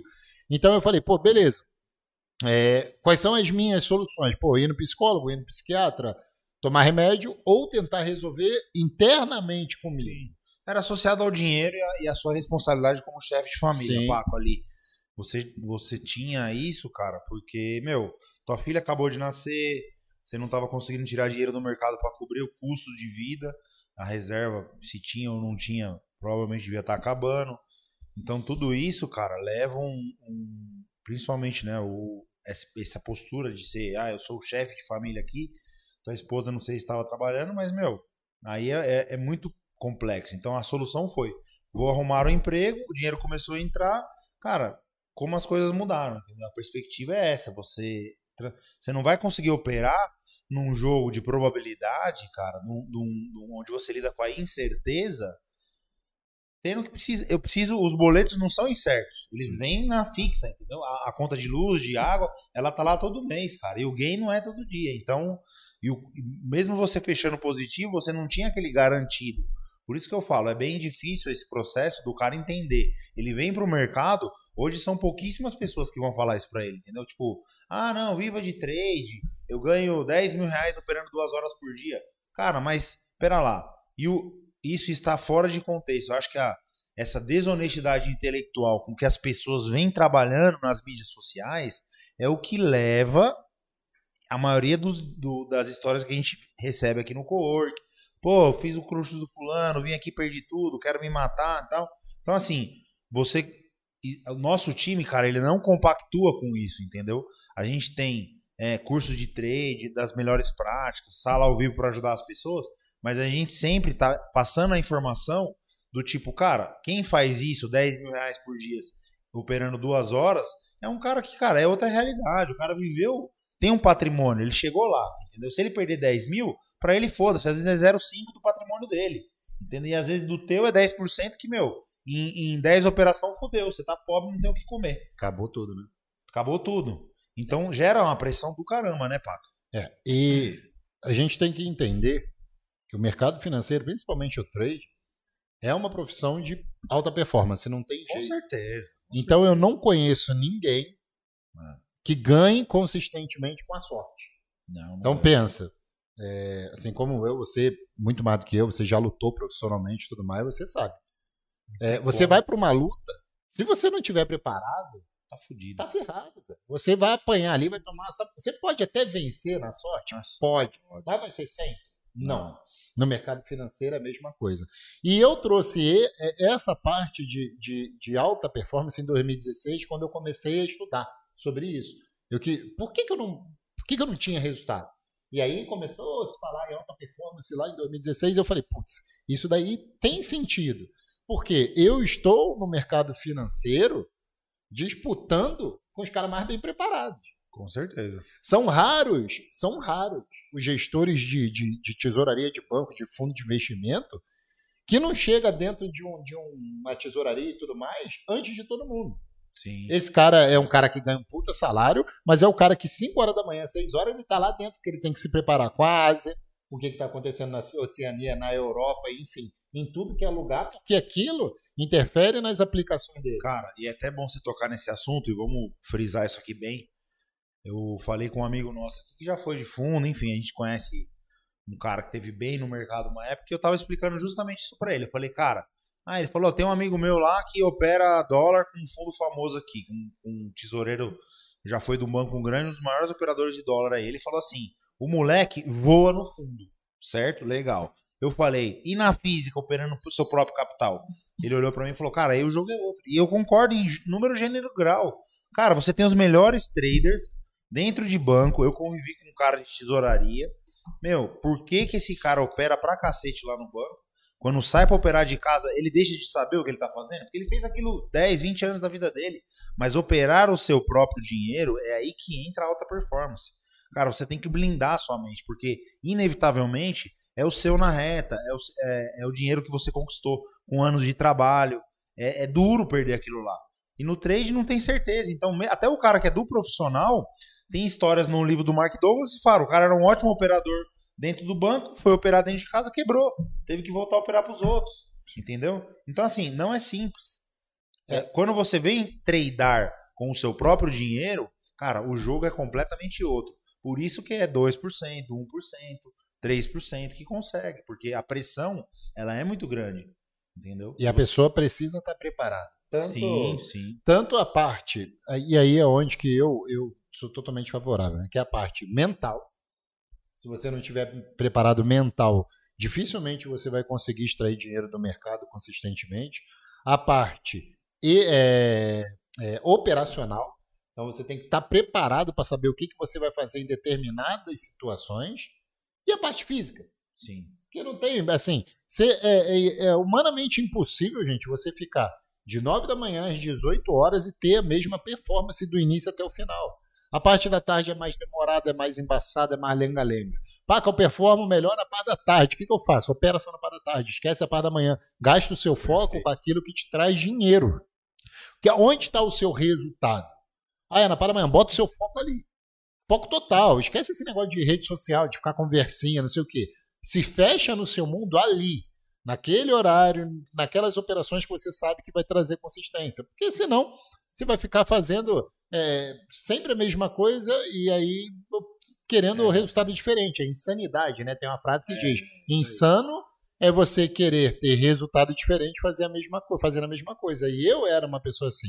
Eu tentava ter resultado diferente, fazendo a mesma coisa e sempre botando a desculpa no mercado. Ah, não. É porque hoje o mercado está assim. Aí amanhã ah, não, porque o mercado está assim, assim, assado. E não vai mudar, não é isso que vai trazer a sua consistência. Você tem que entender que são alguns pilares e você está é, é, concorrendo no mercado financeiro com pessoas super inteligentes, ah. com as pessoas mais bem preparadas que tem. É muito difícil você tirar dinheiro você ver alguém que não é bem preparado tirando dinheiro do mercado consistentemente. Pode dar uma sorte ou outra?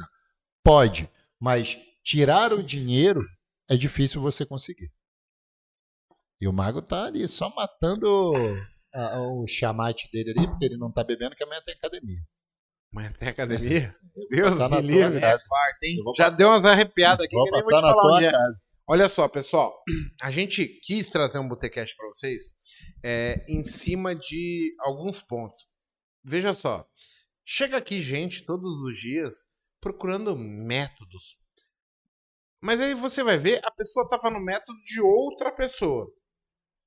Que ela já tinha passado pelo método de outro. E a gente está só trocando os métodos e não está entendendo. Cara, perder faz parte no mercado financeiro. É, é, tipo negócio. Quando você faz negócio, você aperta a mão de alguém, assina um contrato. Você sabe que se der bom, você ganha, se der ruim, você perde. E, e a ideia é, é vocês entenderem o quanto da nossa perspectiva influencia no resultado. Porque assim, se eu não souber que isso faz parte, eu vou querer burlar o sistema, é, manipular a coisa ao ponto que mesmo sabendo que, estatisticamente falando, renda variável é impossível de você pleitear uma certeza, Perfeito. você está procurando a busca infinita o tempo todo. E você não está sendo real em, putz, eu, eu, testo aqui, testo aqui, testo ali, testo lá. Gente, nós precisamos mudar as atitudes para esperar resultados diferentes. Não é simples? Óbvio que não. Senão qualquer retardado tá fazendo essa merda. Agora, vocês são seres inteligentes, são pessoas capazes, esforçadas, que estão se dedicando. Uns estão trocando estar assistindo essa live e poderiam estar com a sua família, com a sua esposa, Comendo com o pizza. seu marido comendo pizza, com seu filho brincando, criando coisa, mas vocês já estão se predispondo a mudar. Por que, que a gente não faz isso da maneira visualmente correta, mentalmente correta? E aí a gente começa a galgar resultados baseados nas minhas escolhas novas. E aí você talvez possa se surpreender. É, a referência que as pessoas têm sobre Mago, Paco, Bruno, Monteiro, Stormer, André Moraes, cara, elas são irreais no momento atual de cada um de vocês. Porque essas pessoas já passaram por alguns é, afligires ali, que, pô, cada uma foi testada, foi ponderada, foi colocada em xeque e, e ela já fez escolhas que talvez você precise fazer. Porque quando a gente olha o sucesso de alguma pessoa, a gente pontua normalmente o princípio, pô, esse cara não é ninguém, agora tem muita grana, olha, ficou milionário, esse cara tem um puta carrão, tem uma casa legal, mas e o meio do caminho? Isso. As escolhas que ele fez? Os riscos que ele tomou também, né, cara? É, as decisões. As pessoas não ponderam o mais sensato, elas ponderam o fácil. O fácil de visualizar. Ou seja, nós estamos sendo preguiçosos mentalmente. Acreditando que cai do céu, nasce em árvore, a chuva vem e traz no, no, no, no- canto da rua, ali no, no meio-fio. Não é assim que funciona. E aí, vocês têm duas escolhas entender que é assim, ou ouvir uma parte pessimista em grupos de WhatsApp que tem dois ou três pés esquerdos cada um, lá se lamentando sobre a vida ruim que eles escolheram passar. Cara, a minha vida quem controla é, sou eu. Perfeito. E eu não estou falando de ter dinheiro ou não. Vamos supor que o mago ficasse pobre hoje. Eu sou o cara que sabe já um pouquinho a mais. A a minha chance de retomar a minha condição de vida é maior porque eu entendo a realidade do jogo. Eu sei o que eu tenho que fazer, eu sei o que onde eu não posso errar. E, e vocês que estão querendo mudar ali, partindo do princípio de mercado financeiro, tem que entender assim, cara, eu preciso compreender isso aqui de uma maneira sensata, de uma maneira que eu não perca tempo. É o que falta, porque assim, o gatilho do Paco foi esse, o gatilho meu foi esse, o do Bruno vai ser esse, o do Monteiro vai ser esse. Quem chegou passa por fases que assim, você começa a ouvir as histórias, vocês vai vendo, vocês vão vendo pessoas que aprenderam a ouvir, aprender, entender que ela não era o último biscoito do, do pacote, que a gente faz parte de um todo e tem uma série de variáveis, né? Vem um, pega um biscoito e vai pro inferno, outro vai pro céu, outro vai para não sei onde, outro não sei... E você tá ali, de repente você foi pego e foi pro inferno. Cara, como é que sai do inferno? Essa é a próxima pergunta. Eu preciso sair disso aqui, porque eu não nasci para viver aqui. E, e assim. Então a ideia desse Botecash era trazer um pouco desse bate-papo mais intrínseco, onde a gente está pontuando seres humanos Sim. com realidade, com o que fulano, ciclano, beltrano passou, mas também mostrar tipo um sentido da é, não é só o sentido da realidade, sentido de as pessoas que conseguiram, elas trouxeram a possibilidade pro ponto no qual elas estão na vida e elas passam a tomar decisões inteligentes que fazem bem para elas. E não, tipo, puxa, eu tô aqui, vou fazer isso, tomei no cu. Bom, volto. Amanhã eu vou para cá de novo, tomei no cu de novo. Cara, você tá numa roda gigante que o resultado sempre é o mesmo. Termina a roda, tomar no cu. Tomar no cu. Cara, a gente precisa ter essa inteligência de falar, "Pá, peraí, faça uma analogia. O que, que esse filho da puta que consegue, ele faz? Sim. Puxa, ele tá fazendo isso aqui, eu não percebi. Deixa eu dar um valorzinho pra esse, esse negócio aqui. De repente você vai ver, caralho, esse negocinho que eu não dava nem valor, tem muito mais entendimento, muito mais perspectiva por trás disso do que eu imaginava que poderia ter. E tudo seria um simples passo de falar, cara, deixa eu ouvir mais. Papai do céu é inteligente, ele deu duas orelhas, pra mim duas avantajadas. Pro Paco ele deu uma testa inteira, né, cara? Eu penso muito, você escuta muito. Não, mas é que pra você ele colocou a testa de um golfinho De na gol- sua cabeça. Não, do truck de golfinho. Gente, queria agradecer vocês pela presença no Botecash. Show de bola. Todo mundo terminou, né? Como é que é o sorteio? Vai ter? Ah, vamos falar aqui do sorteio. A gente sorteou 20 pessoas. 20 pessoas? É, Tudo da Magoleb? não, eles ca- cataram um monte aí. Deixa eu só ver se eu acho. Ah, chegou mais ali alguns. Né? 20 nomes, deixa eu achar aqui. Você tá doido. 20 nomes que ganharam sorteio. Ó, eu vou falar os 20 nomes. E O que, que ganhou no sorteio? Ganharam. 20. Calma. Ganharam alguma ganharam- coisa. quatro semanas no coworking, quatro cursos da Ativa, quatro PDF do Herman, quatro não sei o que da Sociedade dos Traders, quatro não sei o que do Charlão. Eu não tô em condição de lembrar, gente. Não, mas os 20 ganharam. Ganharam tudo. Tudo? Só que, tudo assim. Agora, gente, os 20 são selecionados. Agora a gente vai rodar um sorteio com os 20 pra saber quem ganhou Quem o vai quê. ganhar o quê? É Ah, quatro de cada um. Entendi. Só que, agora Random. dentro desses 20. Então, pra não fazer o sorteio que aí a gente roda amanhã no Instagram, eu vou falar aqui, ó. Quem ganhou? Vamos lá. Quem ganhou, pessoal? Você foi sorteado. Amanhã a gente vai fazer o sorteio Uh. pra falar o que que você Ana Lúcia. Peraí, peraí, peraí. que rufem os tambores. Uh. O Paco fala que ruflem. Ana Lúcia ganhou. Ó, Julie Carvalho. Ê, caralho. Só mulher nessa porra aqui. Tá o pessoal bom, tá, tá mal atencionado.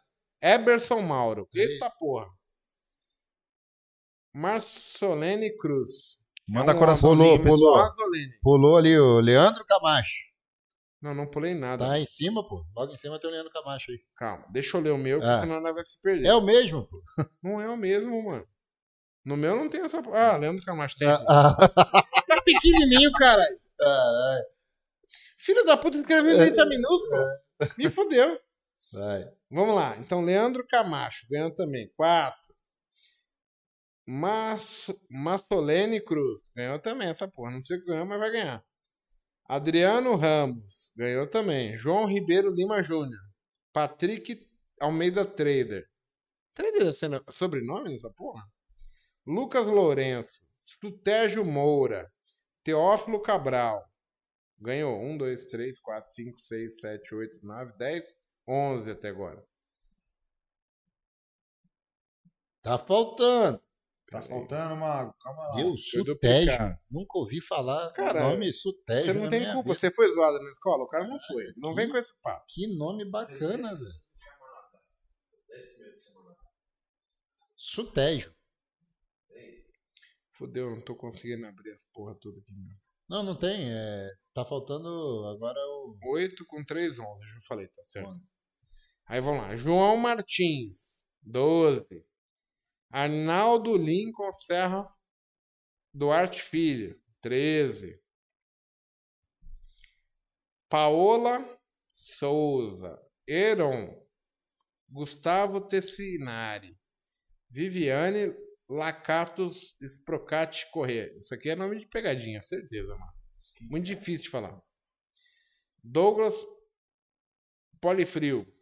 Cara, o Douglas já faz ar-condicionado pra gente. Vai tomando cu. Como é que ele ganhou? Douglas Ponto Frio? Polifrio. Felipe Augusto Silva. Elton Ramos. E acabou. 4, 5, 6, 7, 8, 9, com 11, 20. Já deu os 20. Ah, nome chique da porra. né? Viviane Local. Ganhou. Viviane Ramos. todo cheio de 9 horas. Parabéns. Adriano. Ganhou hoje aqui um sorteio. Nunca ganhei nem rifa da escola. Quem ganhou? De frango. Não, Viviane aqui é sinistro, mano. Tem Ó, muita Viviane consoante ali. junto. Viviane é com Y. Caramba. Lacatos. Sprocati. demais, velho. Deve ser grego, os nomes chiques assim, a gente não. E ainda é correia. Pelo amor de Deus. Gente, Então a gente é vai divulgar. Amanhã a gente vai fazer um sorteio entre esses 20, determinando o que cada um ganhou. Hashtag Hashtag juntos novamente. juntos novamente. Manda aí, Carlão pessoal. na área. Acabaram com a porra do, do queijo.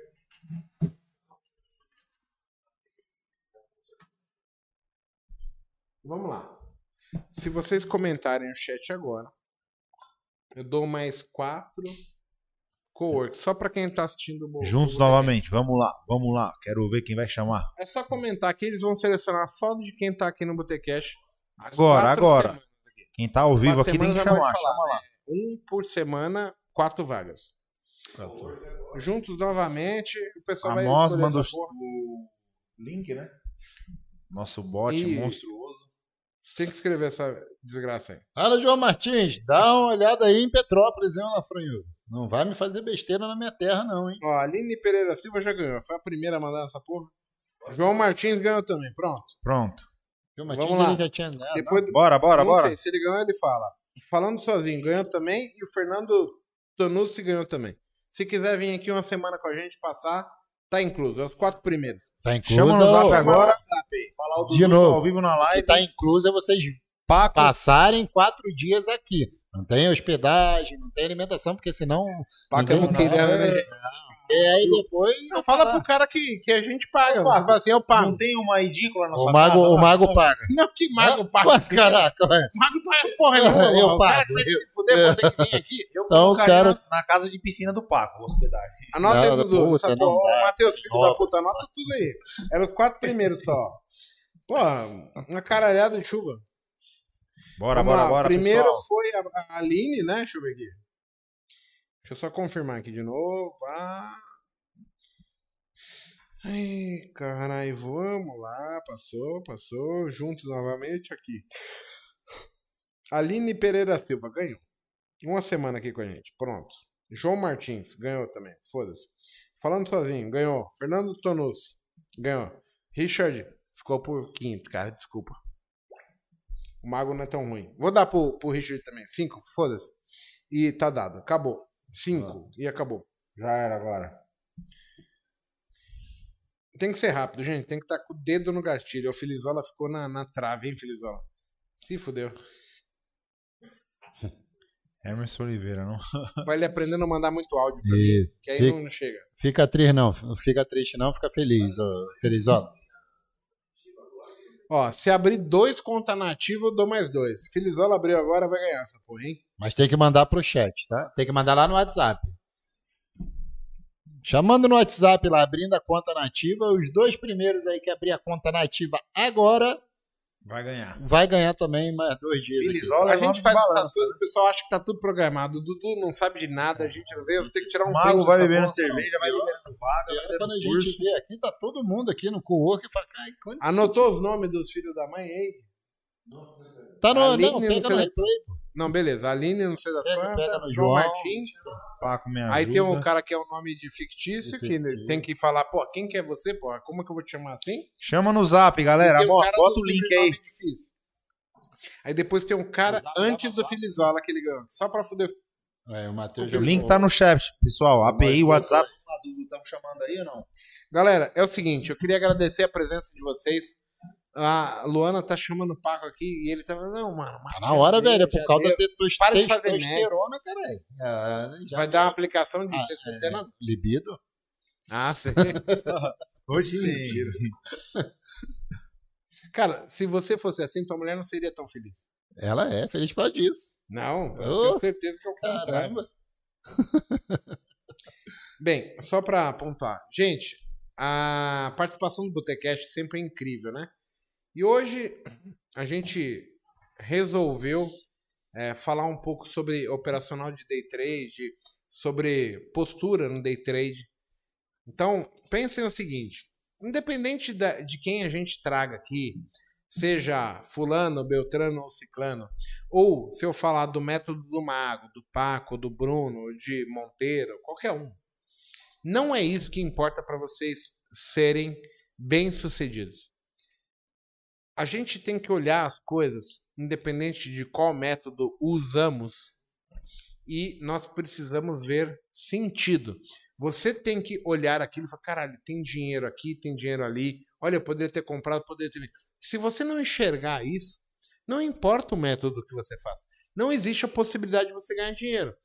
Dinheiro não aceita desaforo. Você tem que dar muito valor para ele e você tem que saber onde ele está. Essa é a regra principal no mercado financeiro. Quando você tiver isso, qualquer método pode ser bem sucedido. Nós aqui da MagoLab, a gente tem uma experiência é, prática da coisa muito foda. E nós entendemos que se você estiver querendo dar um golpe de sorte, é, vender para comprar o seu café, mostrar o teu carro, isso não é o propósito nosso, porque não funciona assim, vai dar merda, não tem como você sair e falar bem da gente com a nossa postura sendo assim. Pensem só, o princípio básico de um, uma parceria com sucesso, ela é, nós aqui da Magolab fazemos a nossa parte, mas ao mesmo tempo você tem que entender que se você não fizer porra nenhuma, ficar sentado, cometendo os mesmos erros, não vai funcionar. Então, cara, dinheiro jogado fora, em qualquer lugar que você vá. Então, pensem em mudança. Nós somos limitados. Escrevam isso. Nós temos conhecimento limitado, perspectivas limitadas, o ambiente que nós vivenciamos, ele é limitado, cheio de regras. Tem alguém que está falando, ó, tem uma parede aqui, outra aqui, daqui você não pode sair. E cabe a você de casa falar assim, cara, eu vou atingir o mundo, eu vou atingir o planeta, o universo. É assim que vai funcionar. Se você não conseguir ver isso, é muito difícil. Todo mundo que é bem sucedido fala, cara, esse cara é outro louco, muito louco. Quebrou regras, quebrou certezas, estão fazendo. As pessoas que ficam dentro de caixas, sendo ditados por regras, elas têm maior dificuldade. Porque elas, antes de serem bem-sucedidas, elas vão ter que quebrar paradigmas que elas construíram, certezas que elas construíram. Isso é muito foda. E, na minha opinião, hoje, isso tem um valor imenso para a gente saber até onde a gente pode ir, o que, que a gente pode alcançar, onde está o erro, depende muito da gente, tá certo? Paquito, muito obrigado. Bruno, muito obrigado. Um prazer sempre estar aqui. Valeu, pessoal. Obrigado. Obrigado, Mago. Pessoal, valeu pela audiência. E, meu, tamo junto aí. Mande sua pergunta. O Mago Lab está chegando. Valeu, pessoal. Aquele abraço, uma boa noite. Amanhã a gente está de volta, 8 e meia, com o nosso Morning Call. Um abraço para todo mundo. Tchau, mas fui. É, chui. Valeu, pessoal.